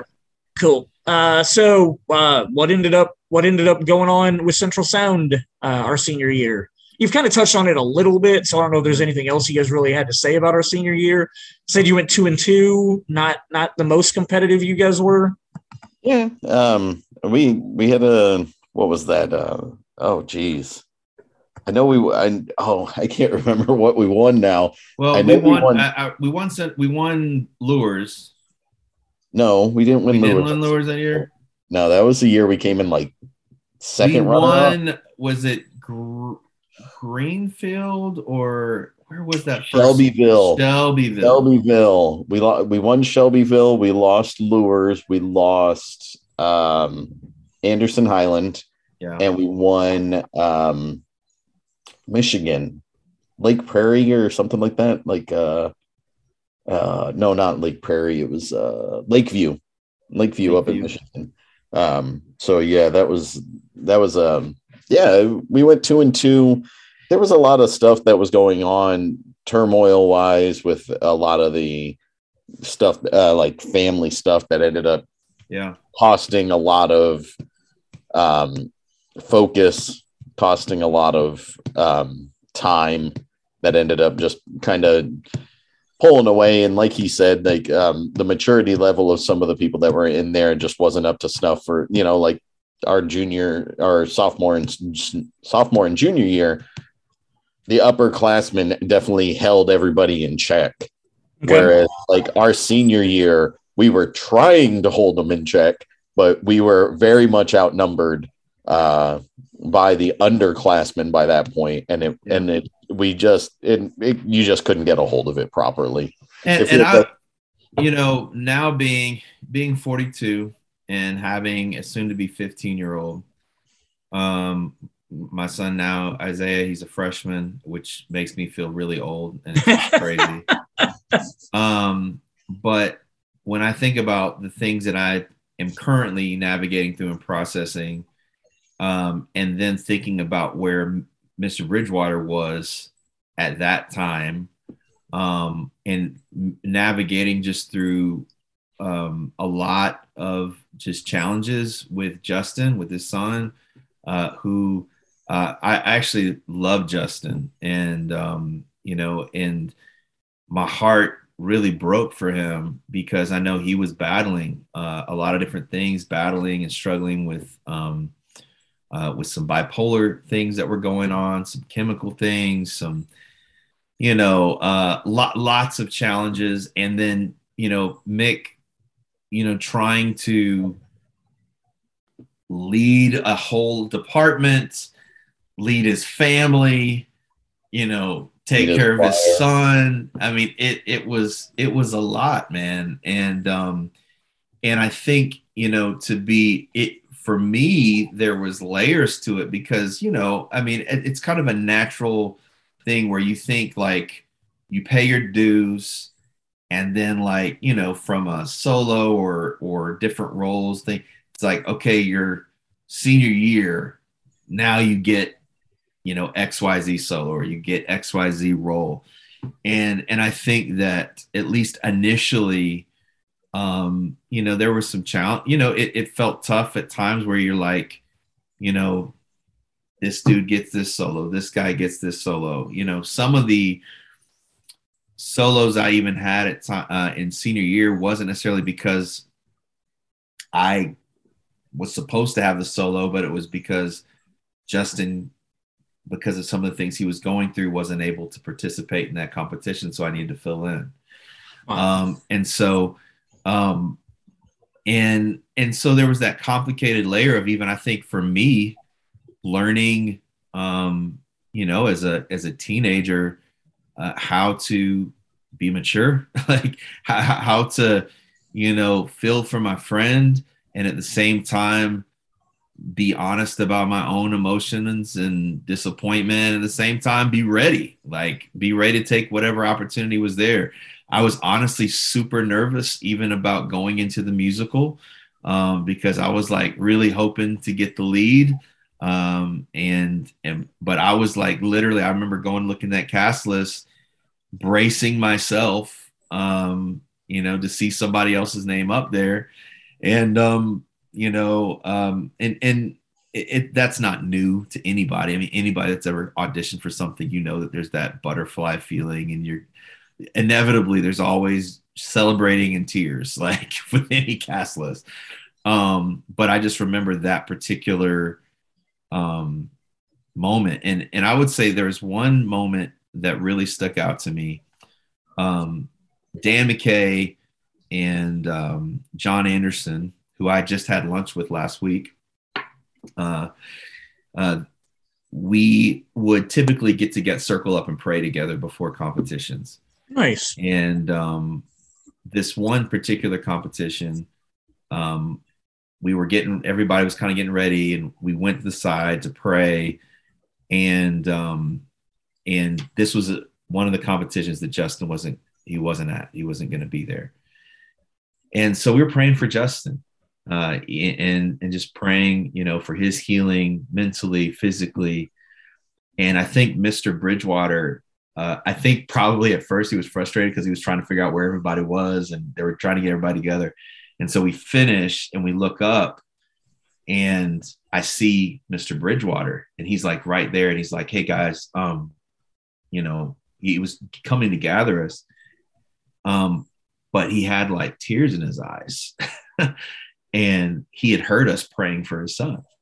Nice. And um and I just remember like I think it was in that moment where even though I didn't have a clue what it felt like to be a dad, I do now.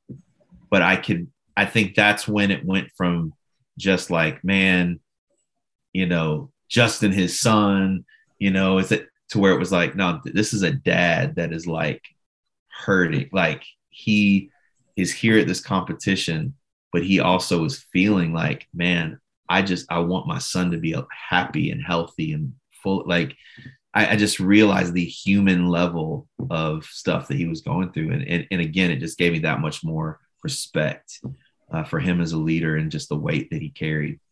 So, Jason, uh, our junior year, or sorry, sorry, our senior year, you ended up joining the drama department. What what led to that? Uh, to be completely honest, uh, the only reason I even got into drama for the most part was because of John and some of our other friends like um, Holly Sanders, Amanda Govert. Um, they were all talking about joining the Thespian Society. Oh, cool. Um, Kathleen started that our junior, like she like she planted the seeds our junior year, but you had to apply at the end of our junior year to be one for our senior year, I think is how it played out. And um, so our uh, so I ended up like doing all the paperwork because I'd seen enough plays and been a part of enough things um, that uh, I ended up uh, joining the Thespian Society through that. And like as we had our thespian like initiation ceremony or whatever. And like as soon as that was over, she turned to me and was like, "When are you joining? Which which of my drama classes are you taking next year?"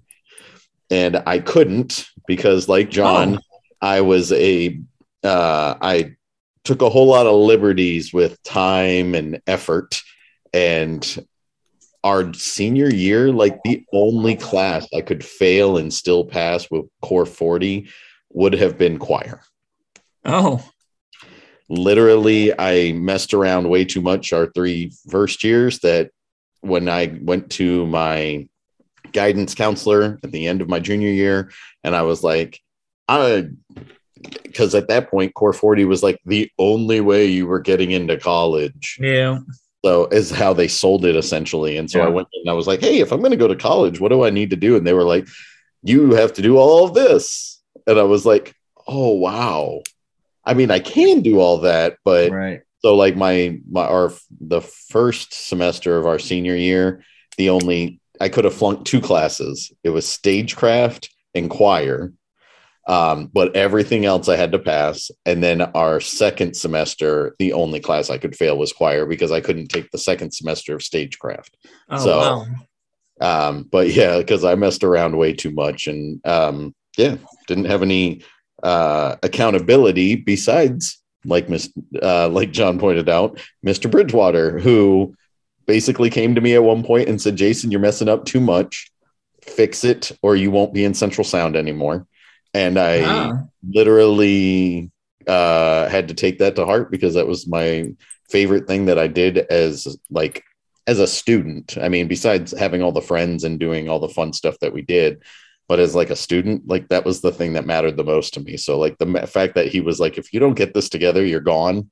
Yep. I was like, oh crap, like he's serious too. Like Mr. B did not play when it came to stuff like that, and. Oh. He didn't. He didn't really say anything and but once he did, like I paid attention. So um yeah, so that was the whole reason I got into drama was because nice. uh, the thespian, and I told her what I why I couldn't be in her classes the next year, and then she was like, "Well, then you need to at least audition for the place." All right, so the fall play was Father of the Bride. You auditioned. What'd you get? I did. Uh, I was the florist. Oh, okay. John, who I were you in Father of the Bride? Um, I don't even remember Father of the Bride. I don't think oh. I was. I don't know if I was in Father of the Bride. Did it? Okay. Say, did the Did the yearbook say I was? I don't uh, think. no, question. I don't I, think I was in. I don't think I was in Father of the Bride. I thought you were, but I can't swear to it. Like Let me, maybe uh, I'd have to look at the. I, I for some reason I remember Chris being in it. Chris was. Um, he was but, the he was the the the handsome man by uh marrying the woman. But I don't remember personally being in it. I do um, oh, yeah. There, it appears that you were getting assaulted on, like you were on a table being assaulted. Or is that? That might be black comedy. I, yeah, I think that I might think be black, black comedy. comedy. Okay, yeah, yeah. So, okay. yeah, yeah I don't think I was in Father of the Bride because my senior year, in the fall outside of um outside of actually doing mute uh central sound i did something um i, I played rugby. Oh. Uh so was i was actually Proctor? on the rugby team yeah. Nice. Yeah so that's awesome. so i actually i would go from central sound stuff um leave and put on my rugby gear and then go uh, go compete um, with with those guys. So our fall senior year, you were in Central Sound, played rugby, and had to study for our government law competition. Yeah, Bro. man. Senior year was crazy. Bro. Senior year, senior year was nuts. All right, um, I would definitely like if this was one of those moments where like if you knew now what you knew then, uh, it would totally be one of those moments for me where I'd be like, don't slack off so much your freshman, sophomore, and junior year, so you can have a little bit easier time your senior year because I screwed off too much, had to make it all up at the end, and it did not. That like it worked out for me just fine, but. Yeah. I wish I would have been able like my brother Dave technically could have graduated like after his first semester his senior year in high school. Oh wow. Yeah, because he had enough credits and like oh my god. And I know other people who had that when we were there. So yeah. like um but yeah, it's definitely one of those moments where it's like I, don't screw off so much. Like just just and it wasn't like I, I tried to explain this to somebody once. They said high school is the easiest thing you will ever do in your adult life. Like as far yeah. as because you're made to go. Yeah. Mm-hmm. Get chewed out for the most part by somebody, whether it's a teacher, whether it's your parents, somebody's going to chew you out if you screw off too much. For the most part, there yeah. are people who probably still skate by and don't do anything and then get away with it. But somebody most of the time is going to yell at you. And it, it's like, but like after high school, you literally can do nothing with your life and nobody's going to care for the most part. So like like it's the easiest thing because you get made to go. And then they were like, well, no, it's not. And it's like, okay, yes. When you're 17 or 18 and hearing these words, especially when you're a senior in high school, you're not going to go, you're right. it's going to be so much harder for the rest of my life because well you couldn't you couldn't tell us anything in high school it's oh, just no. when i think about like even just the it, it didn't even take me long maybe like two three years after we graduated going back and it was like high schoolers just seem like so little. And but when we were there you we thought we should have been on the real world. Like mm-hmm. we we felt like we were adults and this is all there is. Like i think of some of the drama and relational stuff that we were in.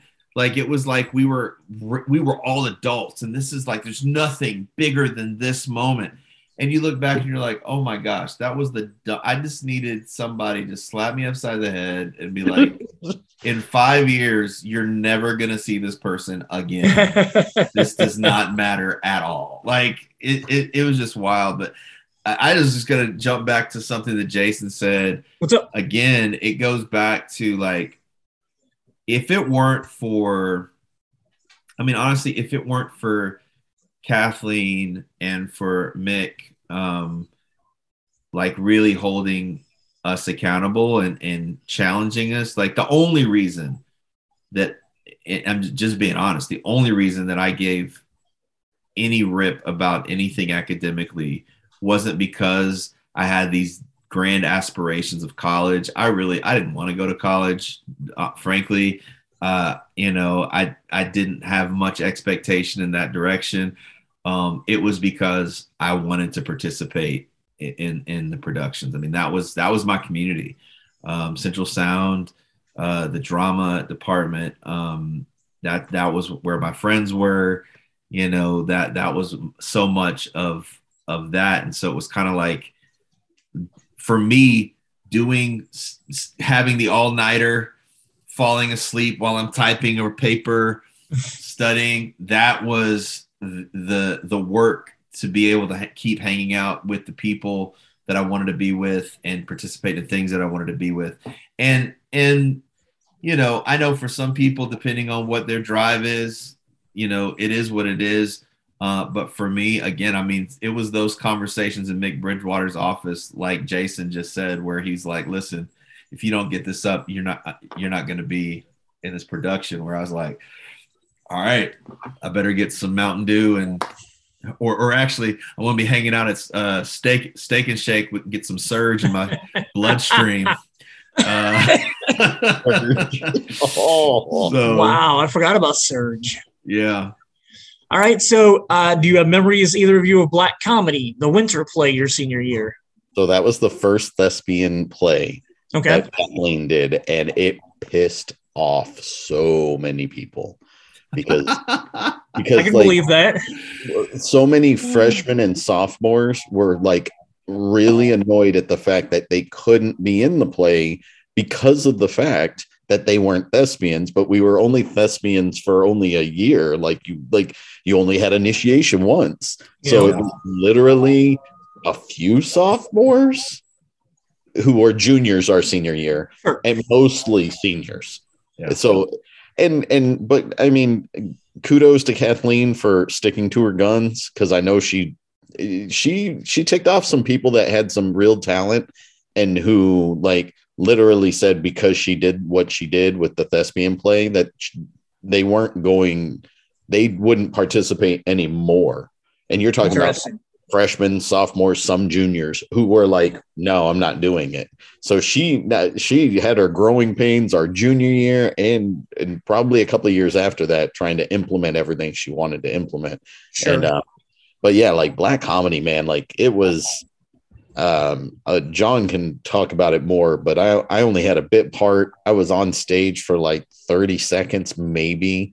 Um, but it was right near the end of the play. Um, but it, it was kind of cool because our senior year, we got to host the thespian conference for the state.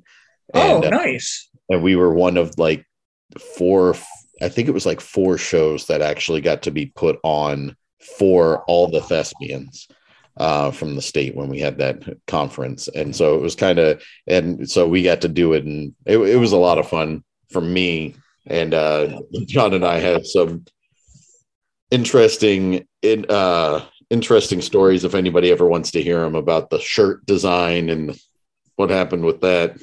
Um, afterwards. But uh, yeah, so John, please speak of black comedy. Well, let me let me ask you this real quick, John. So yeah. when when I was the the four plays that I did, it was always a big deal for the seniors at the winter play because that was their last production, the right. last thing they ever did. How how emotionally invested were you? How did how, how what were your emotions like being that your last play that you were going were you the lead? I was I was one of the principal roles. Cool. Um, so I would say this. What was interesting is, um, black comedy was actually the um, you know, it was the only one because I didn't do any. Um, our junior year, I didn't really do much of anything mm-hmm. uh, from a drama standpoint. I, I participated in the thespian club um, but I just wasn't doing a lot uh, production wise. Um, so a, a, little bit of backstory, and it, it, has to do with a lot with perspective. Um, you know, things back then were a little bit different than they are now in terms of even just as much familiarity and engagement with the LGBT community and whatnot, and even just perspectives. And and I remember um, I had made a comment one day in drama class or in one drama setting uh, in in the spring and in the fall that year and it was it wasn't a malicious comment but it was definitely lacking perspective and graciousness i'll say i'll put it that way and i had made it right when miss Kathleen was getting ready to, was walking in the room. And she said to me, I'll never forget this because when I saw the cast list in the spring or, or later on, it reminded me of this.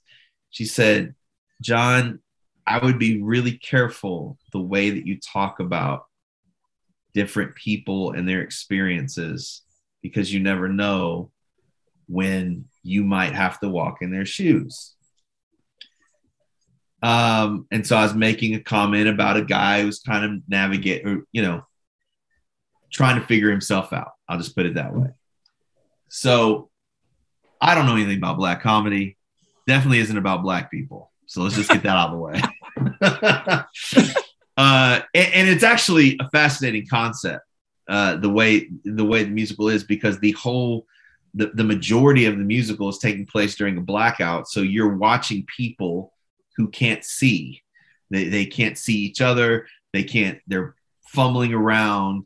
So you're watching them in the dark navigating uh, and then you know the lights come up and then that's the whole spin at the end in terms of figuring thing out. And then it's also this kind of dark comedy. So it's it, it plays itself out. I had the role of the gay store owner. Nice. And uh, and i remember when i got the role what was important to me and because again i had this voice in the back of my head was i did not want to play a caricature. I did not want to just come up with this stereotypical flamboyant caricature of what i thought a gay british guy would be like and um, at the time i was working uh, uh, i work on the side at um, pacific sunwear at circle centre mall Oh. And uh, actually, no, no, no. During this time, I was working at, I did work there at one point, but at this time, I was working at the Warner Brothers studio store at Circle Centre Mall. Oh. And my manager um, uh, was a gay guy and super gracious guy. His name's Tom. Actually, ran into him at Just Judy's three years ago. Uh, hadn't seen him in like a long time. I was like, Tom? He's like, John? Uh, but um, but I actually got a lot of inspiration for that character by just watching him. And and I was like, I want to do this role well. And I and you know, when you're playing for high schoolers, you know, stereotypical, you know, f- things will get a quick laugh. And and and that was probably the first role that I was in from a dramatic standpoint where I, you know, even Goodrum would talk about this. He was like, "You're not playing for the laugh. Play like try to be authentic in the moment and it'll be funny. Like people will laugh because just real life is funny. And uh, and so I tried to do that. And so it was a challenge. I actually ended up loving the role, had a blast playing uh, in, in that production. It was a ton of fun.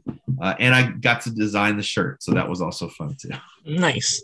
What All right. Cool, Go ahead. What yeah. was cool about Black Comedy was, as he pointed out, at the very beginning of the show, the whole auditorium's dark. There's no there's no light on stage whatsoever, and you're just hearing the dialogue from multiple people, and they're just having a good time and living in London and in this flat at this artist's studio. And then uh, what ends up happening is there's a power outage. But when the power outage happens, is when the light floods the stage, and so everybody who couldn't see can now see, and everybody who could see can't see. So. I remember I remember going to the show and, and being really impressed with it because I had I'd never heard of it or seen it before. Uh, and I remember going and having a really good time. I, I haven't seen it since, but I, I do remember laughing a lot and having a good time with the show. They um they built a trap door in LC's stage because we didn't have trap door. And the whole purpose of my character is to show up at the very end and walk right in the store. Like and and like I had to make it look like I wasn't seeing it. Sure. I also had to be, and, and yeah, so like that. How was, far did you fall?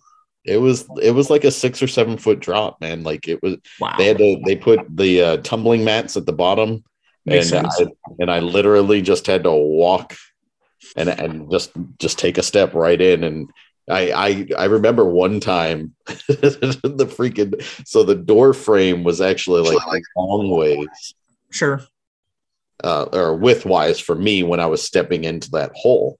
And when I did that, like I remember one of them, like I mean, it must have been like Ooh. mere inches from me smashing my head when I walked in that first night too. Like I was like, oh, I can't do that again because like if I make contact, I can't do this playing. like they're gonna put a whole lot of makeup on me, like with a goose egg on my forehead. But uh, yeah, so Sorry, Shane. Go ahead. Uh, no, you're good. I was about to say, uh, if you've been with us for the last hour and you've been wondering what's going on behind Jason as his background, we are now finally to that point. Jason, please tell everybody what's going on behind you. Groundhog. So, so uh, behind me, uh, you're seeing John and I, our senior year in high school, our musical that year. This was our final. A, a lot of the people that were in Black Comedy were in Central Sound.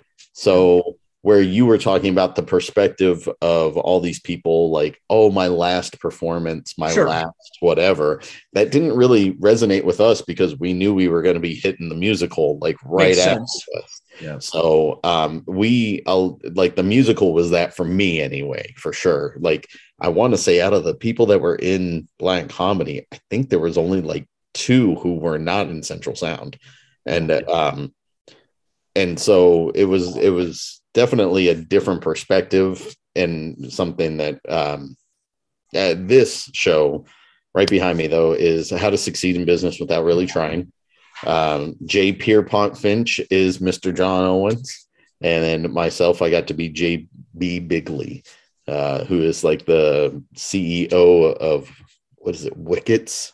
Yeah, it's, it's, I forget what it is, but yeah. So, um, so yeah, it, it uh, blast of a show. The song behind us that we're performing is called Groundhog, and it's uh, it's J. Pierrepont Finch's attempt at like bonding with his the CEO of this company so that he can eventually move up the corporate ladder as quickly as possible. So yes.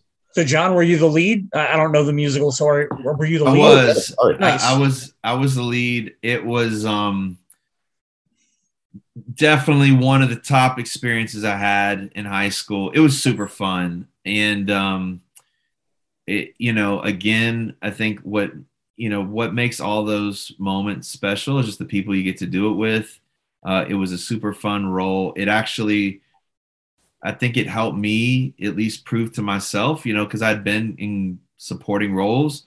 It was like the idea of actually being able to have the lead. Um, i was able to again just push myself and prove you know what i can i think i can do this. I can I can lead, you know, be in a lead role. But but what made it so cool was, you know, I get to do that, you know, that performance with Jason. I get to do a song with him. I get to do a song with Jolene um, Smith, who's now Jolene Hermler. I mean, Jolene was, I mean, she still is. I, I I haven't heard her sing recently, but her voice is phenomenal. Uh, and and and on top of her voice, she's one of the best people you could ever meet. so you know, we just had great people getting to. Chris Meek, you know, was in that and just had a fun role. You know, Margot Montgomery, um, again, was just there was so many different fun layers to that. Kate Nash. I mean, and, and again, there were so many like so many fun, memorable moments, like uh, songs like "A Secretary Is Not a Toy." Like they, it, it was just super super fun. Um, Keith Hancock, like yeah, the whole the whole cast was just so much fun to be around. And and that was one, and I I think in some ways that's one. It's part of the contrast between that and My Fair Lady, is when I think of My Fair Lady, um, I typically always think of Barbra Streisand. I don't think Hello Dolly. I'm sorry, Hello Dolly. Sorry, not My Fair Lady. Sorry. Uh, not Eliza Doolittle. Uh, when when when Hello Dolly. When I think of Hello Dolly, I think of Barbra Streisand, and I think of that character. I I couldn't tell you a name of another character necessarily in that musical because it's just seems like it's all about her and all about that piece. When I think about uh, Music Man, or when I think about Guys and Dolls, or when I think about how to succeed and and in all all cards i had never heard of how to succeed until they announced that they were going to do it and when i looked um i'm not i know this might be sacrilegious to some people i'm not a huge matthew broderick fan um i like the original version that i saw the older version of it that i'd seen uh, and just the journey of it connected on a real human level. Um, almost this like this dreamer that has great aspirations and is finding ways to charm his way up, but struggling with uh, imposter syndrome along the way. Um, I, definitely have related to that at different phases uh, in life, but just again, getting to do it with people that it, I, I couldn't thought of a better way to wrap up kind of that phase from a performance standpoint in, in high school than, than with that group of people. Very nice. All right. So if we're going to move on past high school, I have to, we, we all know who Matthew McConaughey is and who Renee Zellweger is. But a lot of people don't know that they were in Texas Chainsaw Massacre 4 together as one of their first roles. So much, much like you have gone on to have an amazing uh, career uh, with with your church and everything, I'm pretty sure a lot of people don't know that back in 2000 you were in a little horror movie that some friends of yours made yeah. called Consternate. Uh, anybody uh, that's listening to this that has seen it before, uh, during the party sequence in the third act, there is a dance off between Mr. John Owens and our friend Lee Vidal. Do you have any memories from being from being at filming that night? I absolutely have memories from being at filming that night. And and I also have to th- this is a sad admission. I've never actually seen the full movie. Well, you can go on YouTube and find the Gemini Films YouTube page. The entire film is on there. On Sunday, I'm going to pass you the DVD. There we go. Yeah, collector's edition DVD. There you there go. you go, baby. But yes, I totally remember it. Awesome. Uh, I, I to- totally remember it. And and again, it was just it was fun. You know, I, I was before we I jumped totally into concert. I was actually going to mention one of yeah of a very poignant memory that I have in our senior year is riding in the car with you and listening to all about the Benjamins. Uh, I'm just I'm just surprised. I was waiting for you to say that I played Mariah Carey nonstop or something. No, well, I all about the Benjamins, okay. I thought he yeah. was good as the Bone. Bone Thugs-n-Harmony. I played a lot of that too. But you know, just think like, or even um, I don't know if you guys remember this, but like our senior year, when we went to Denny's and got them to let us order from the senior senior menu. menu. Yes, uh, it was on senior Denny's skip day. Yes, yes, yes, it was. Um, but that's awesome. I had I had totally forgotten about that. and so I think it was funny because like again, um, what was cool about Consternate, you know, it's like we were we were out of high school and and so it was a neat moment to kind of like hang out with that crew, you know, sure. again. Um uh Jason has a picture from it was like I, I forget what I forget what we're what event while we were all hanging out together, but you know the picture when we were hanging out in your backyard, Jason and it's like Carrie Bias and Chris Meek and Lee and I think Holly's in it. Um, that was my graduation party. Yes, nice. yes, yeah, yeah. It was my but, brother's but, house. Yep. Uh, but I just remember just like you know when we did that uh, filming of Consternate, it was just cool because it was like, man, we kind of get the band back together again and get to hang out. And of sure. course, I want to say, what year was that? Two thousand? Yep. Or two? Yeah.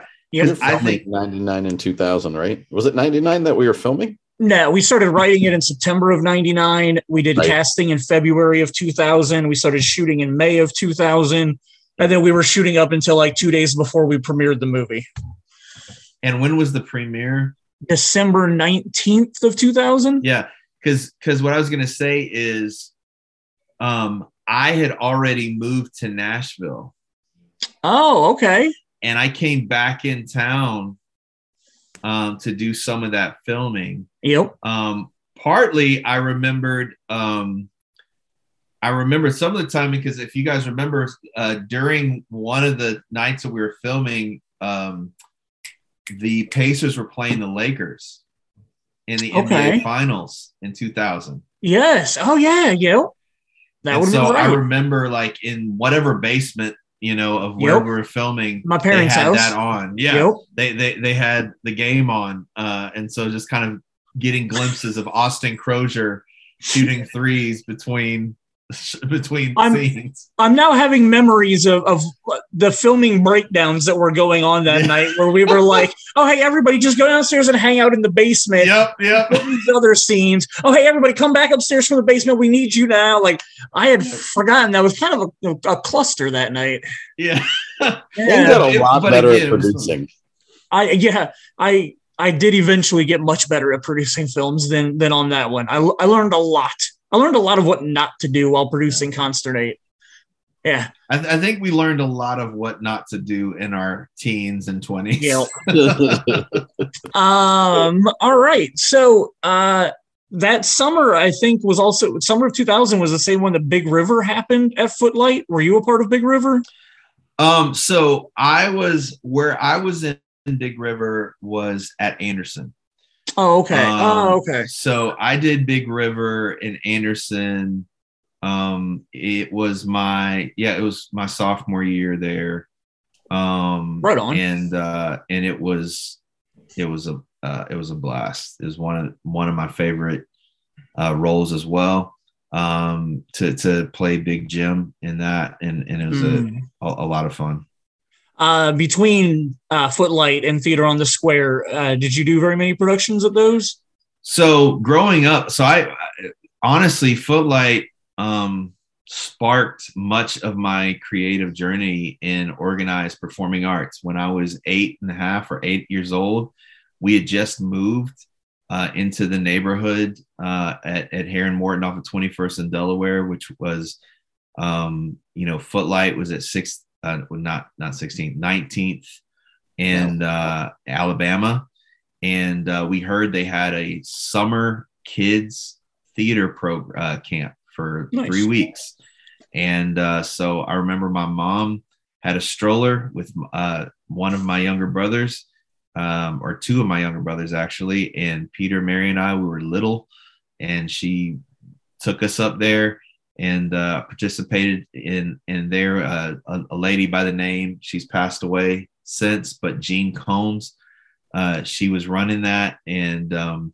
the first production that we did was a parody. It was a Star Wars parody oh. that was written by uh, Scott Robinson, uh, who's you know been very active in the uh, community theater realm in Indianapolis. Um, and uh, and she was the one that actually heard me sing for the first time and was like, "Hey, you should audition for the Indianapolis Children's Choir." Nice. Um, and so we, you know, Footlight was in my backyard and loved participating in stuff in awesome. Jesus Christ Superstar and uh you know uh music man. I did music man three different times uh there, uh there at uh footlight. And so love footlight. Was in romeo and juliet at theater on the square. Um was in uh i think one other show other than that at theater on the square. Um and uh you know i've got uh I, i've it was also not far from where I lived, um, being downtown. Um, and so I had a lot of fun memory, fond memories of interacting and, and growing up around a lot of that. So we've been talking for almost an hour and a half now. And we are finally going to get to the thing that I really wanted to talk to you about tonight. The thing that made me go, I want John on this show to talk to me because I saw a Facebook post two or three weeks ago where you said after a 16 year hiatus yeah. of no productions, you were brought back into the theater world. And when I saw that, I, I mean, I know Jason and I's families are both going next Saturday night. Uh, I knew that I had to go see you uh, in a production of The Little Mermaid.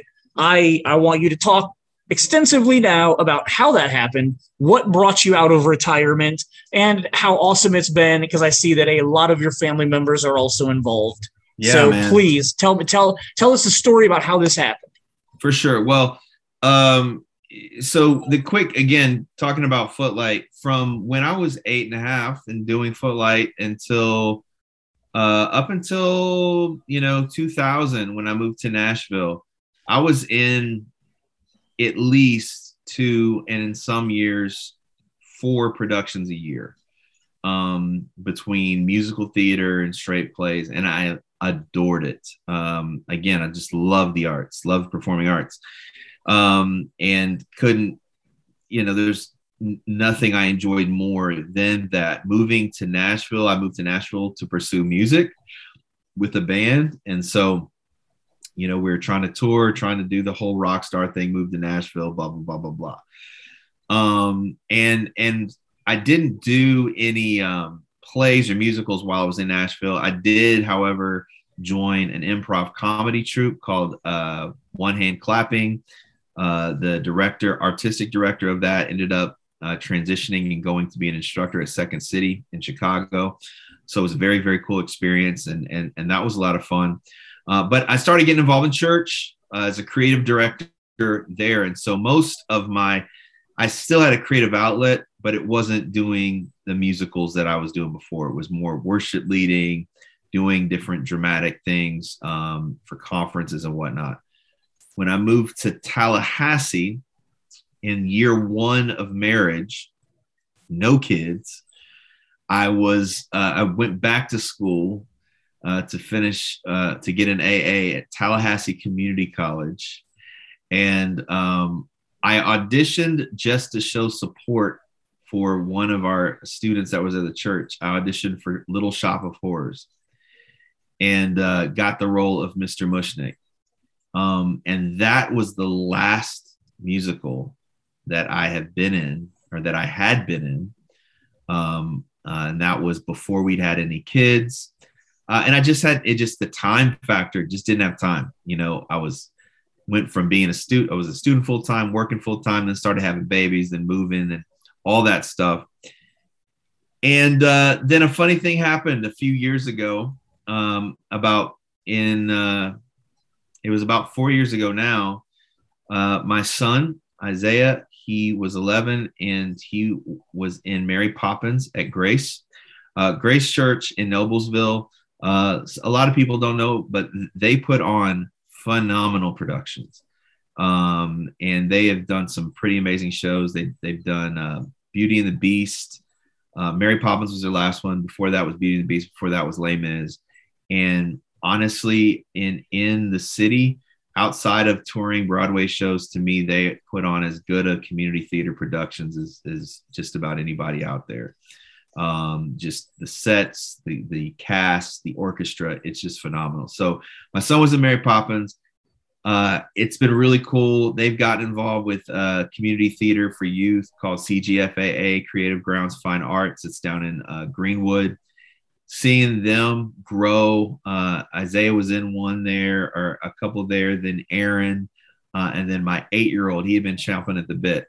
So what it came down to was this: before COVID, or right around going before all that, Grace was talking about doing Music Man, and for me. It was like I would love to do a musical, but it's like everything has to align to make it work because the schedule is just so chaotic. Um, and so I would always think, you know, if I was going to do a musical, it would need to be one that I had some familiarity with. It would be one that, you know, I'm like, you know what, I know pretty much it backwards and forwards. And so this would have been my fifth time being in Music Man. Um, you know, I I was a kid in a kids production. I was Harold in a teen production. I was you know, in the quartet, and I was, you know, uh, also in a, in a larger production with it. So it'd been my fifth time. Uh, so I was like, you know what? I'm gonna audition for it. My boys will be, you know, uh, they'll be, you know, in the boys band, and I was even campaigning to be, you know, I was like, I know how they normally cast Harold, but you know what? I'm campaigning campaigning for a body positive thick Harold. You know what I'm saying? so anyway, they ended up changing it last minute. They're like, no, we're actually doing Little Mermaid.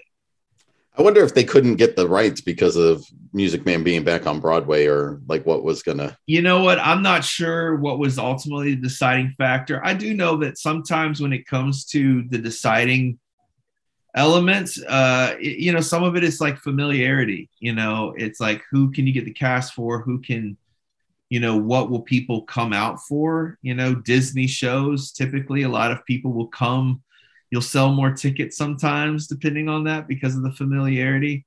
Yep. Um uh, which hey I, I don't have any beef with but i didn't know anything about it. And uh i was like little mermaid i don't know if i want to do that. But my boys were auditioning my sister was auditioning and you know it just felt like this was, you know, again, I hadn't done a show in 16 years. The idea of being able to do a show with three of my boys and my sister was just something that I thought, you know, I got to at least just try and see what happens. And then I also found out that, you know, I got to listen to the music. And I would say the moment where I decided, okay, I'm going to try to go for this. Uh, it was actually, I was listening to the soundtrack, and, you know, I think most people that would be watching this, you guys know the story of Little Mermaid. You know, you have this for her, it's a coming of age thing, but for for Triton, there's this layer of learning. He had this line, he had, and I sing this line at the end of the song of, of the production where he says, you know, um, if only she could stay and never say goodbye. If only I could make time stop, believe me, I would try. But fathers have to learn that daughters have to grow. And if you truly love them, you will let them go. So here I'm listening to this. And for those who don't know, uh, in 2011, I had a little girl who also had red hair, uh, like Ariel, who was named Aria. Um, who passed away when she was six months old. And so much of my journey has been learning how to celebrate the time that I had with her, but also release her to the Lord through my grief process. And so I'm listening to this part of the song that King Triton singing, and my son Isaiah is sitting next to me in the car and it just hit me, man. And I just started just crying. And uh, and I just thought, you know what? What a cool way again, uh, just to have a connection, even process and and tap into this story of loss and grief and love. And um, I saw King Triton in a way that I'd never seen it before. I mean, you got a guy who's essentially he's gr- going through the grief process of losing his wife. Uh, he's raising seven daughters on his own while trying to process his own grief and re- wrestling with, uh, in a, in some ways, um, placing weight on his youngest daughter to fill a void that his wife can't anymore, and and wrestling with the process of of learning uh, that he can't control everything and that it's okay to not be in control. And so, you know, throughout this musical, for those that watch, you guys are going to come see it. You know, his trident, the way I'm playing it is I really see his trident as almost being like his his security blanket. It's his power. It's his sense of control and he's learning and I and I hope to portray this in the way that I act it out is learning how to not how to be okay with not being in control. That's very awesome, man. All right, so as you said, you're playing King Triton.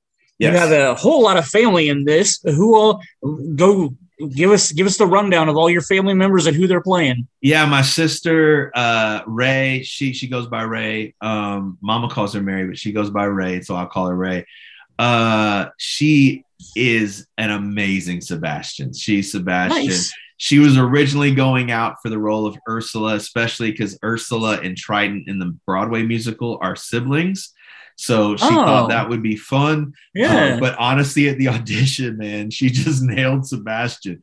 Um, it was it was amazing. So um, so yeah, so she she is the role of Sebastian. My son Isaiah he is flounder and gosh he is just killing it um, nice he he is he is nailing it he's playing it in a way like that i've never even thought of of flounder where it's almost like i would say i, I follow me on this but flounder's kind of like the eponine of little mermaid where you know okay. he really wants he has a crush on ariel but then realizes that she doesn't really Okay, she really likes Eric, and you know he's like has this realization that you know what if I can't if if you want to be with him, I want you to be with him, and if I can't nice. have you, then you know I'll release. So it, it's it's really cool. And then uh, Isaiah, uh, Aaron and Judah, who are uh, my sons, right after them, my 11, my twelve year old and my nine year old, uh, they are in the kids chorus and they play awesome.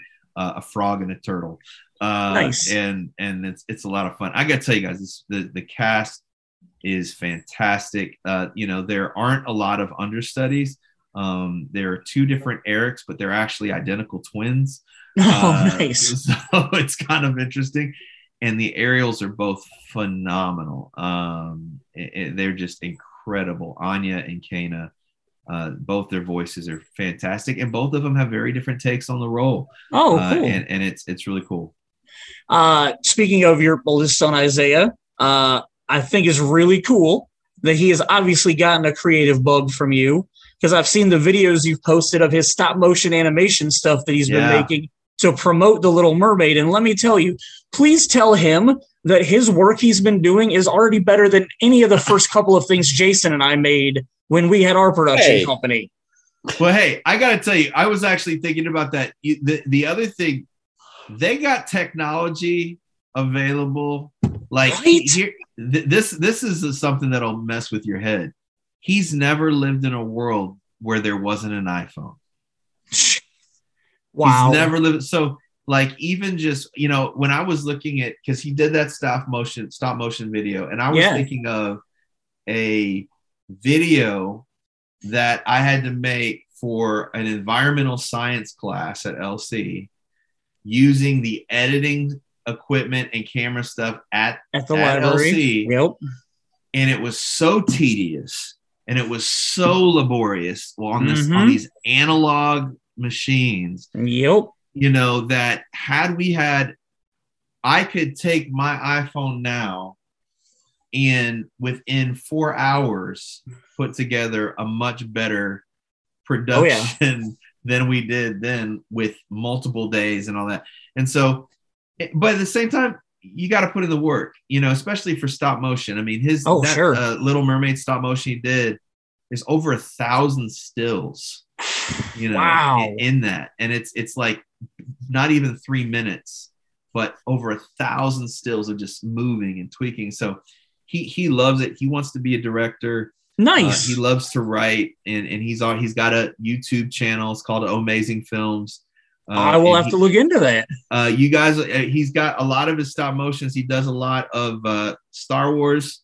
Uh, awesome. Star Wars. He actually had um, one of his uh, Star Wars stop motion was featured on a Star Wars podcast called really? Death Watch. That's awesome. They gave him a sh- shout out on there. So, so yeah, so he, he definitely has the creative bug. And at 14, um, you know, I know it's my son and everything. So, but but that's okay. I can be a dad. But uh, at 14, to see his you know, I think it's all of our desires that, you know, our kids, the next generation, that they're able to go further than we did. And it's and, it's actually and, funny that you say that because Jason and I I've been kicking around a few ideas trying to get Jason's interest peaked and whatnot, but it, Jason's got a bunch of kids. I have a stepdaughter. Zach's got kids now. We have a we have a lot of friends with kids and I think I'm over my I've got to do R-rated terrible stuff where like I really I really want us to try to start producing content again using our kids, like writing it for kids, doing doing stuff where our kids can be creative, whether yeah. whether they're putting in the input or or just acting or whatever but like that sounds like something i would love to get your son involved in if we ever actually like kick this up into full gear. Like like i have a a, a small concept story that i'm i'm putting together to, to pitch to jason that i would love to film this summer with a bunch of these kids that we have now. And so like i, I will definitely be running that by you to see if you think your son yeah, would man. be interested in being a part of it yeah it's it's so cool to see um i would say the first time the first time i was really like you know isaiah because because i was in creative stuff and i was a creative director as my job like my occupation yeah. um i didn't want any of my kids to feel weird pressure about that being the thing they did as well. Like I sure. didn't want them to feel like, oh, well, your dad does this, so you must be into this. So in some ways, I I I didn't push it at all. Like we got him into piano lessons. He mainly did like rec sports. Um, and then Mary Poppins was his first production. And then his second show he did, he auditioned for Peter Pan. And I'm thinking, I mean, he's never been, you know, his second show. Sure. He's 11. You know, maybe he can just be a lost boy, you know, let him be a raccoon or something. and and he got the role of Peter Pan. That's amazing. I was like shocked. Um like I, I remember when we he had the callbacks and he told me and I was thinking, you know, maybe they let him read for, you know, for John or like again. And he was like, Dad, it was weird. He's like, they, he goes, and just totally unassuming. And he's such a great, got a good head on shoulders. He was like, Dad, they just had me keep reading for Peter the whole time. And I got so scared. I'm like, there's no way he can do this. like, he'd have to sing a whole song by himself. like, he's never, and he nailed it. I remember sitting there watching, like, oh my gosh, that's like my kid. And he's, he's doing the thing. And I think that that is one of those over the years. Uh, pr- probably honestly, when I in, in my early tw- my mid twenties, is when I think there was a shift for me of feeling the drive to want to be on stage, to want to help other young people in the same way that Nick Bridgewater and Henry Leck and Deborah Sante helped me, but like help young people through the arts discover who they are and find their confidence and grow. And now, having been around long enough that my son is one of these teenagers that I get to help has been like it, it, and that again it's like when i'm on stage um i don't know how many shows i'll do again. I haven't done one in 16 years. Mm-hmm. i think it won't be another 16 years i tell you that much. I'm having too much fun. Nice. But and and this isn't a knock against anyone i've ever shared a stage with. Sharing a stage with my son there's nothing better.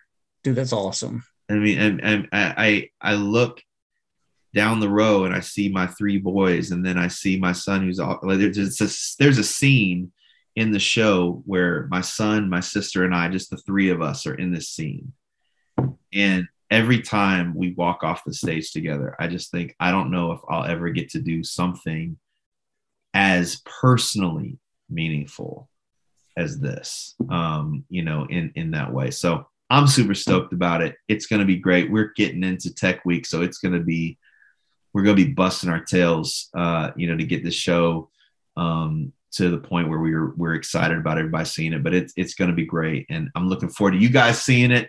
I'm excited um, man. Next we got saturday. a lot of shows and i got to tell you it is a you know it's you're going to get way more than a $15 ticket. I'll tell you that much. Nice. You, know, you can't see a movie really for 15 bucks. No. Uh, and the level of, of production that people are going to get, it's just going to be fantastic. That is great, man. I am so excited. Um, but before we let you go, we got one last thing we got to do. I know right. when we were talking beforehand, you said you weren't really you weren't really excited about answering all these because you didn't really know your answers. But uh, we do what's called the Horowitz questionnaire when we have somebody on for the first time. It's technically your second time. Uh, you did the Jason Talks episode that I did not get to be a part of. Um, but so that was a blast having you on for that. I'm very glad you and I got to chat on this one. So I'm going to make you do the Horowitz questionnaire. Again, yep. we do the condensed version of it. It's only 10 out of the 17 questions. Jason, take it away with question one. What is the first film you ever remember seeing? American Tail. Oh, good one. All right. Fievel Mousekewitz. Nice. Oh, All right. Question number two. What is your favorite film of all time? This one is the heart is the hardest one. And and I would say I go back and forth. Um, because there's lots of different ones, but I would say two that stay pretty high for me uh, and they're completely different films. Uh, one is Shawshank Redemption. Good. Uh, and then also The Sandlot. The Sandlot. Oh, nice. Is just I, I I could watch that time and time and time again. It was one of my most favorite childhood movies to watch. I love it. What's your favorite line in a film?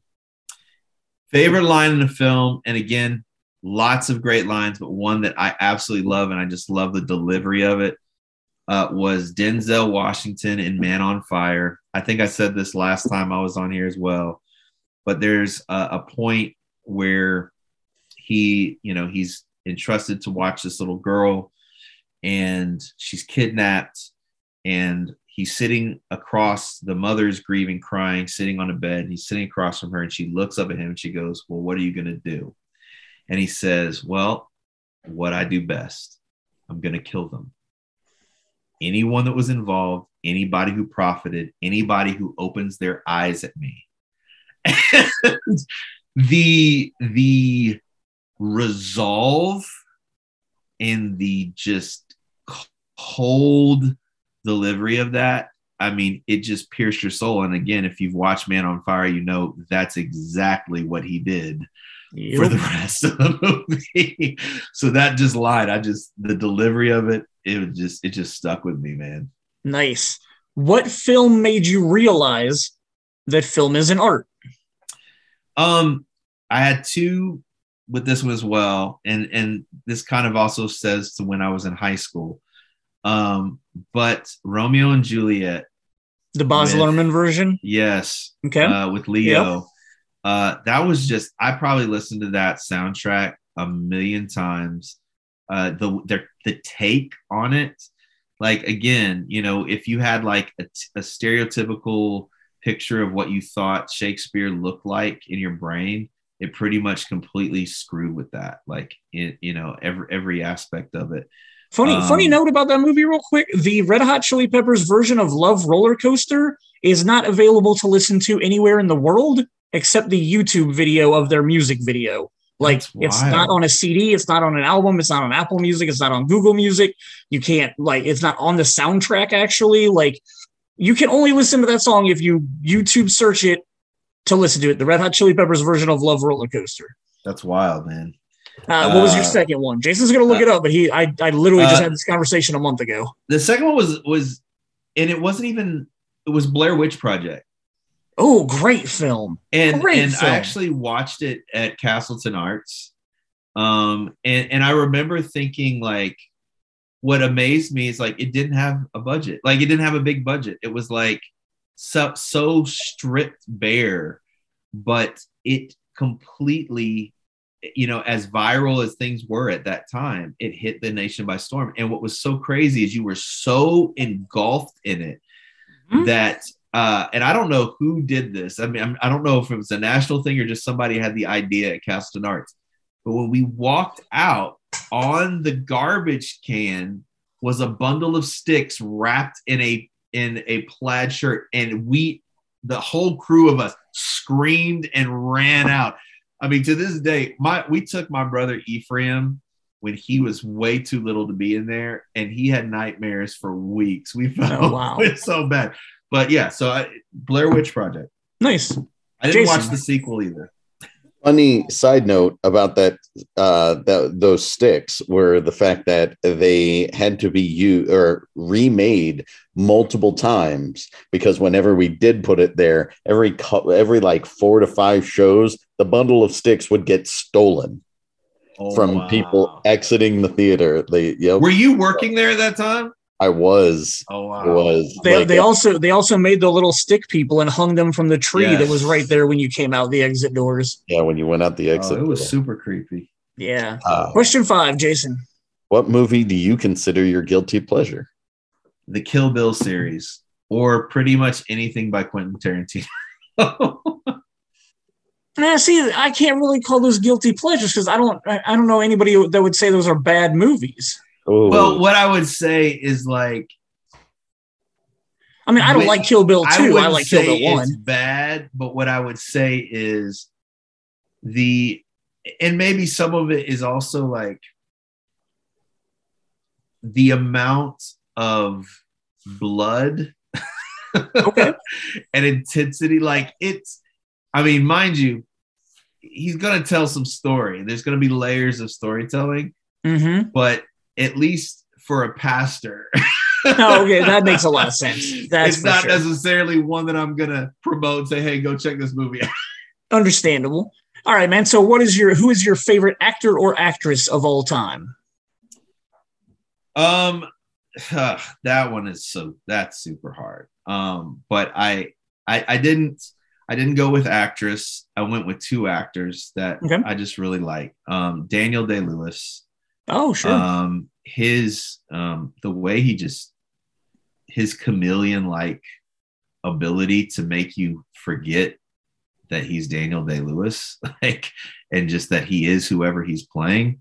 Uh, and then, and I know some people think this other guy I'm going to say plays the same role, but Denzel, man, uh, I, I just, I just really like him. I like his, you know, it's kind of like he's one of those guys that I want to see Denzel when I go to a Denzel movie.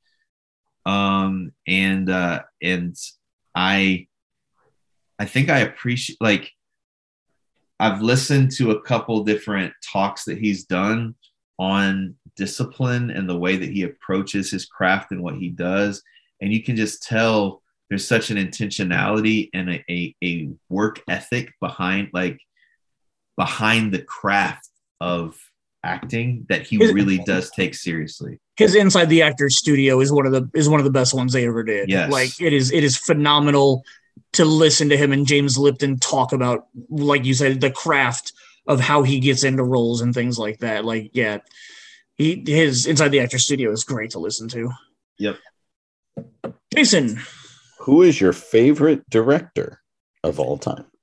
Um, I'm gonna go with for today. I'm going to go with Steven Spielberg. Nothing um, wrong with that um, answer. There's just so many classics, and honestly, it's like the range. Uh, it, it, it amazed me when I was like, "Oh, he just did West Side Story." I don't know if you guys have seen that, the newer mm-hmm. version of it. It's so good. Is it? It's good. so good. It's so good, and it's like, I know this could sound blasphemous. It's better than the first. Oh, interesting. Um, and yeah. and and the way and i would say particularly what makes it better is you know, we've grown. We've grown as as a nation. We've grown as a culture in terms of even, I think, you know, quite frankly, most of the people that played Puerto Ricans the first time weren't Puerto Rican. They just had bronzer.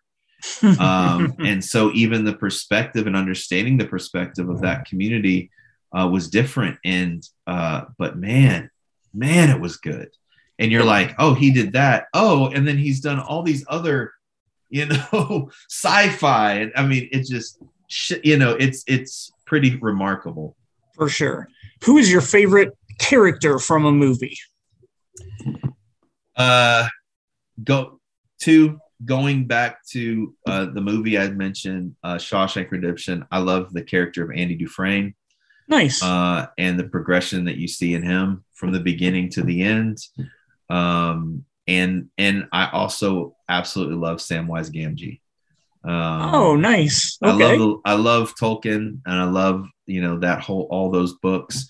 Um, but but watching that uh, character uh, play out from the beginning, we just did a movie marathon, a Lord of the Rings movie marathon with my son for his 12th nice. birthday, and then just watching that from beginning to end uh, was just pretty pretty cool.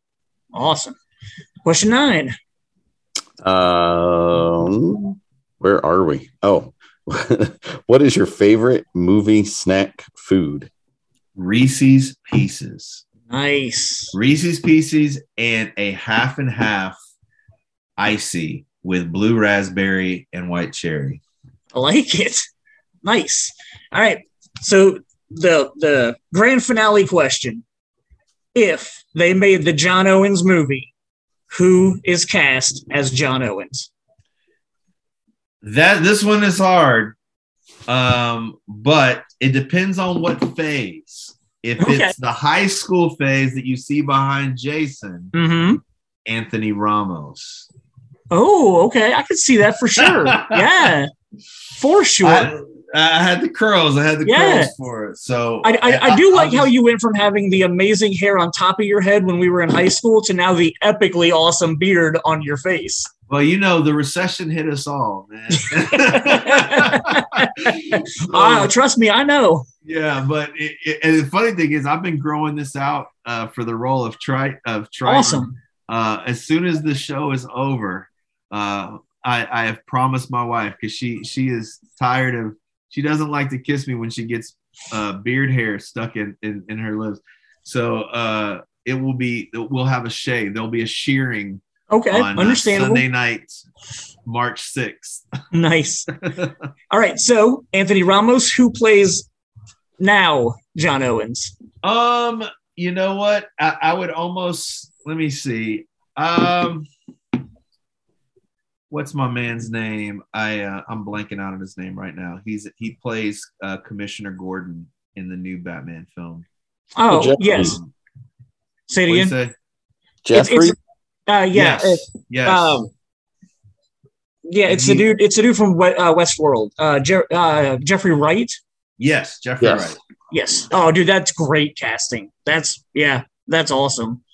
All right. So I always I always ask everybody this also because I have huge curiosities. If you if Jason and I were characters in your movie, who plays each of us? Oh gosh. I love I love hearing people's reactions to this one. So again, I, well, I'm gonna stick. I'm gonna stick to. I'm, I'm gonna I'm gonna stick to high school versions of us. Sounds good. Because oh no. because honestly, that I mean, that was you know that was really a time where we were running around. Sure. And I would say, I'm trying to think if I were to pick. I like Ethan Embry when uh, when Michael was on here and he picked Ethan Embry for me. At least that was different, and I wasn't expecting that one. So you know what? It's it's that I've got to think of names, man. But um, not um gosh why am i blanking out on this uh i'd have to think about that i have okay, to think all about right. that understandable i was going to say either I, that or give me the character and i'll find it for you if i don't know it so well i i feel like I would almost say for Jason, perhaps a younger Seth Rogen. Um, he he gets that a lot. He does. He's not happy about it, but he gets yeah, that from well, other people. and that's why I was hesitant because I know like what it is, be, man. Like um, especially when Forty Year Old Virgin came out, man. Like everybody was like, "That's Jason." But I'm trying to think. The, uh, what's dude who was um, what's the kid that was in it, and he was also in Stranger Things. Oh, Finn Wolfhard. Yes. Is it I feel like you Ghostbusters, right? Yes. The guy from Ghostbusters. I feel like you had some. L- I think he could play. I mean, he needs some tweaking, but I feel like he could play Shane. a teenage Shane. Okay, I'm I'm not opposed to that. I dig that. Oh man, John, it has been so much fun catching up with you tonight, man. Going down, Likewise, going man. down high school lane, getting all that out. Thank you for agreeing to join us to promote Little Mermaid. I I know Jason and I are both super excited to go see it. I hope some other people check it out. I love the fact you're getting back into theater. I love the fact that your son is so passionate about about creating stuff. And I mean, who knows? Maybe maybe we can maybe we can add something better that we all did together, other than consternate. Hey, I, I think, and I think we can. I think we can. That's awesome, man. Thank you so much for being here. Thank you, everybody, for listening. Next week, I think we might finally do the soundtracks episode. Uh, soundtracks have, have we we've had the script for like three weeks now, and it just kept getting pushed back. So I think next week we're finally going to do the soundtracks episode, unless something better comes up between now and then. We'll see. Thanks everybody for listening. Talk to you guys next week.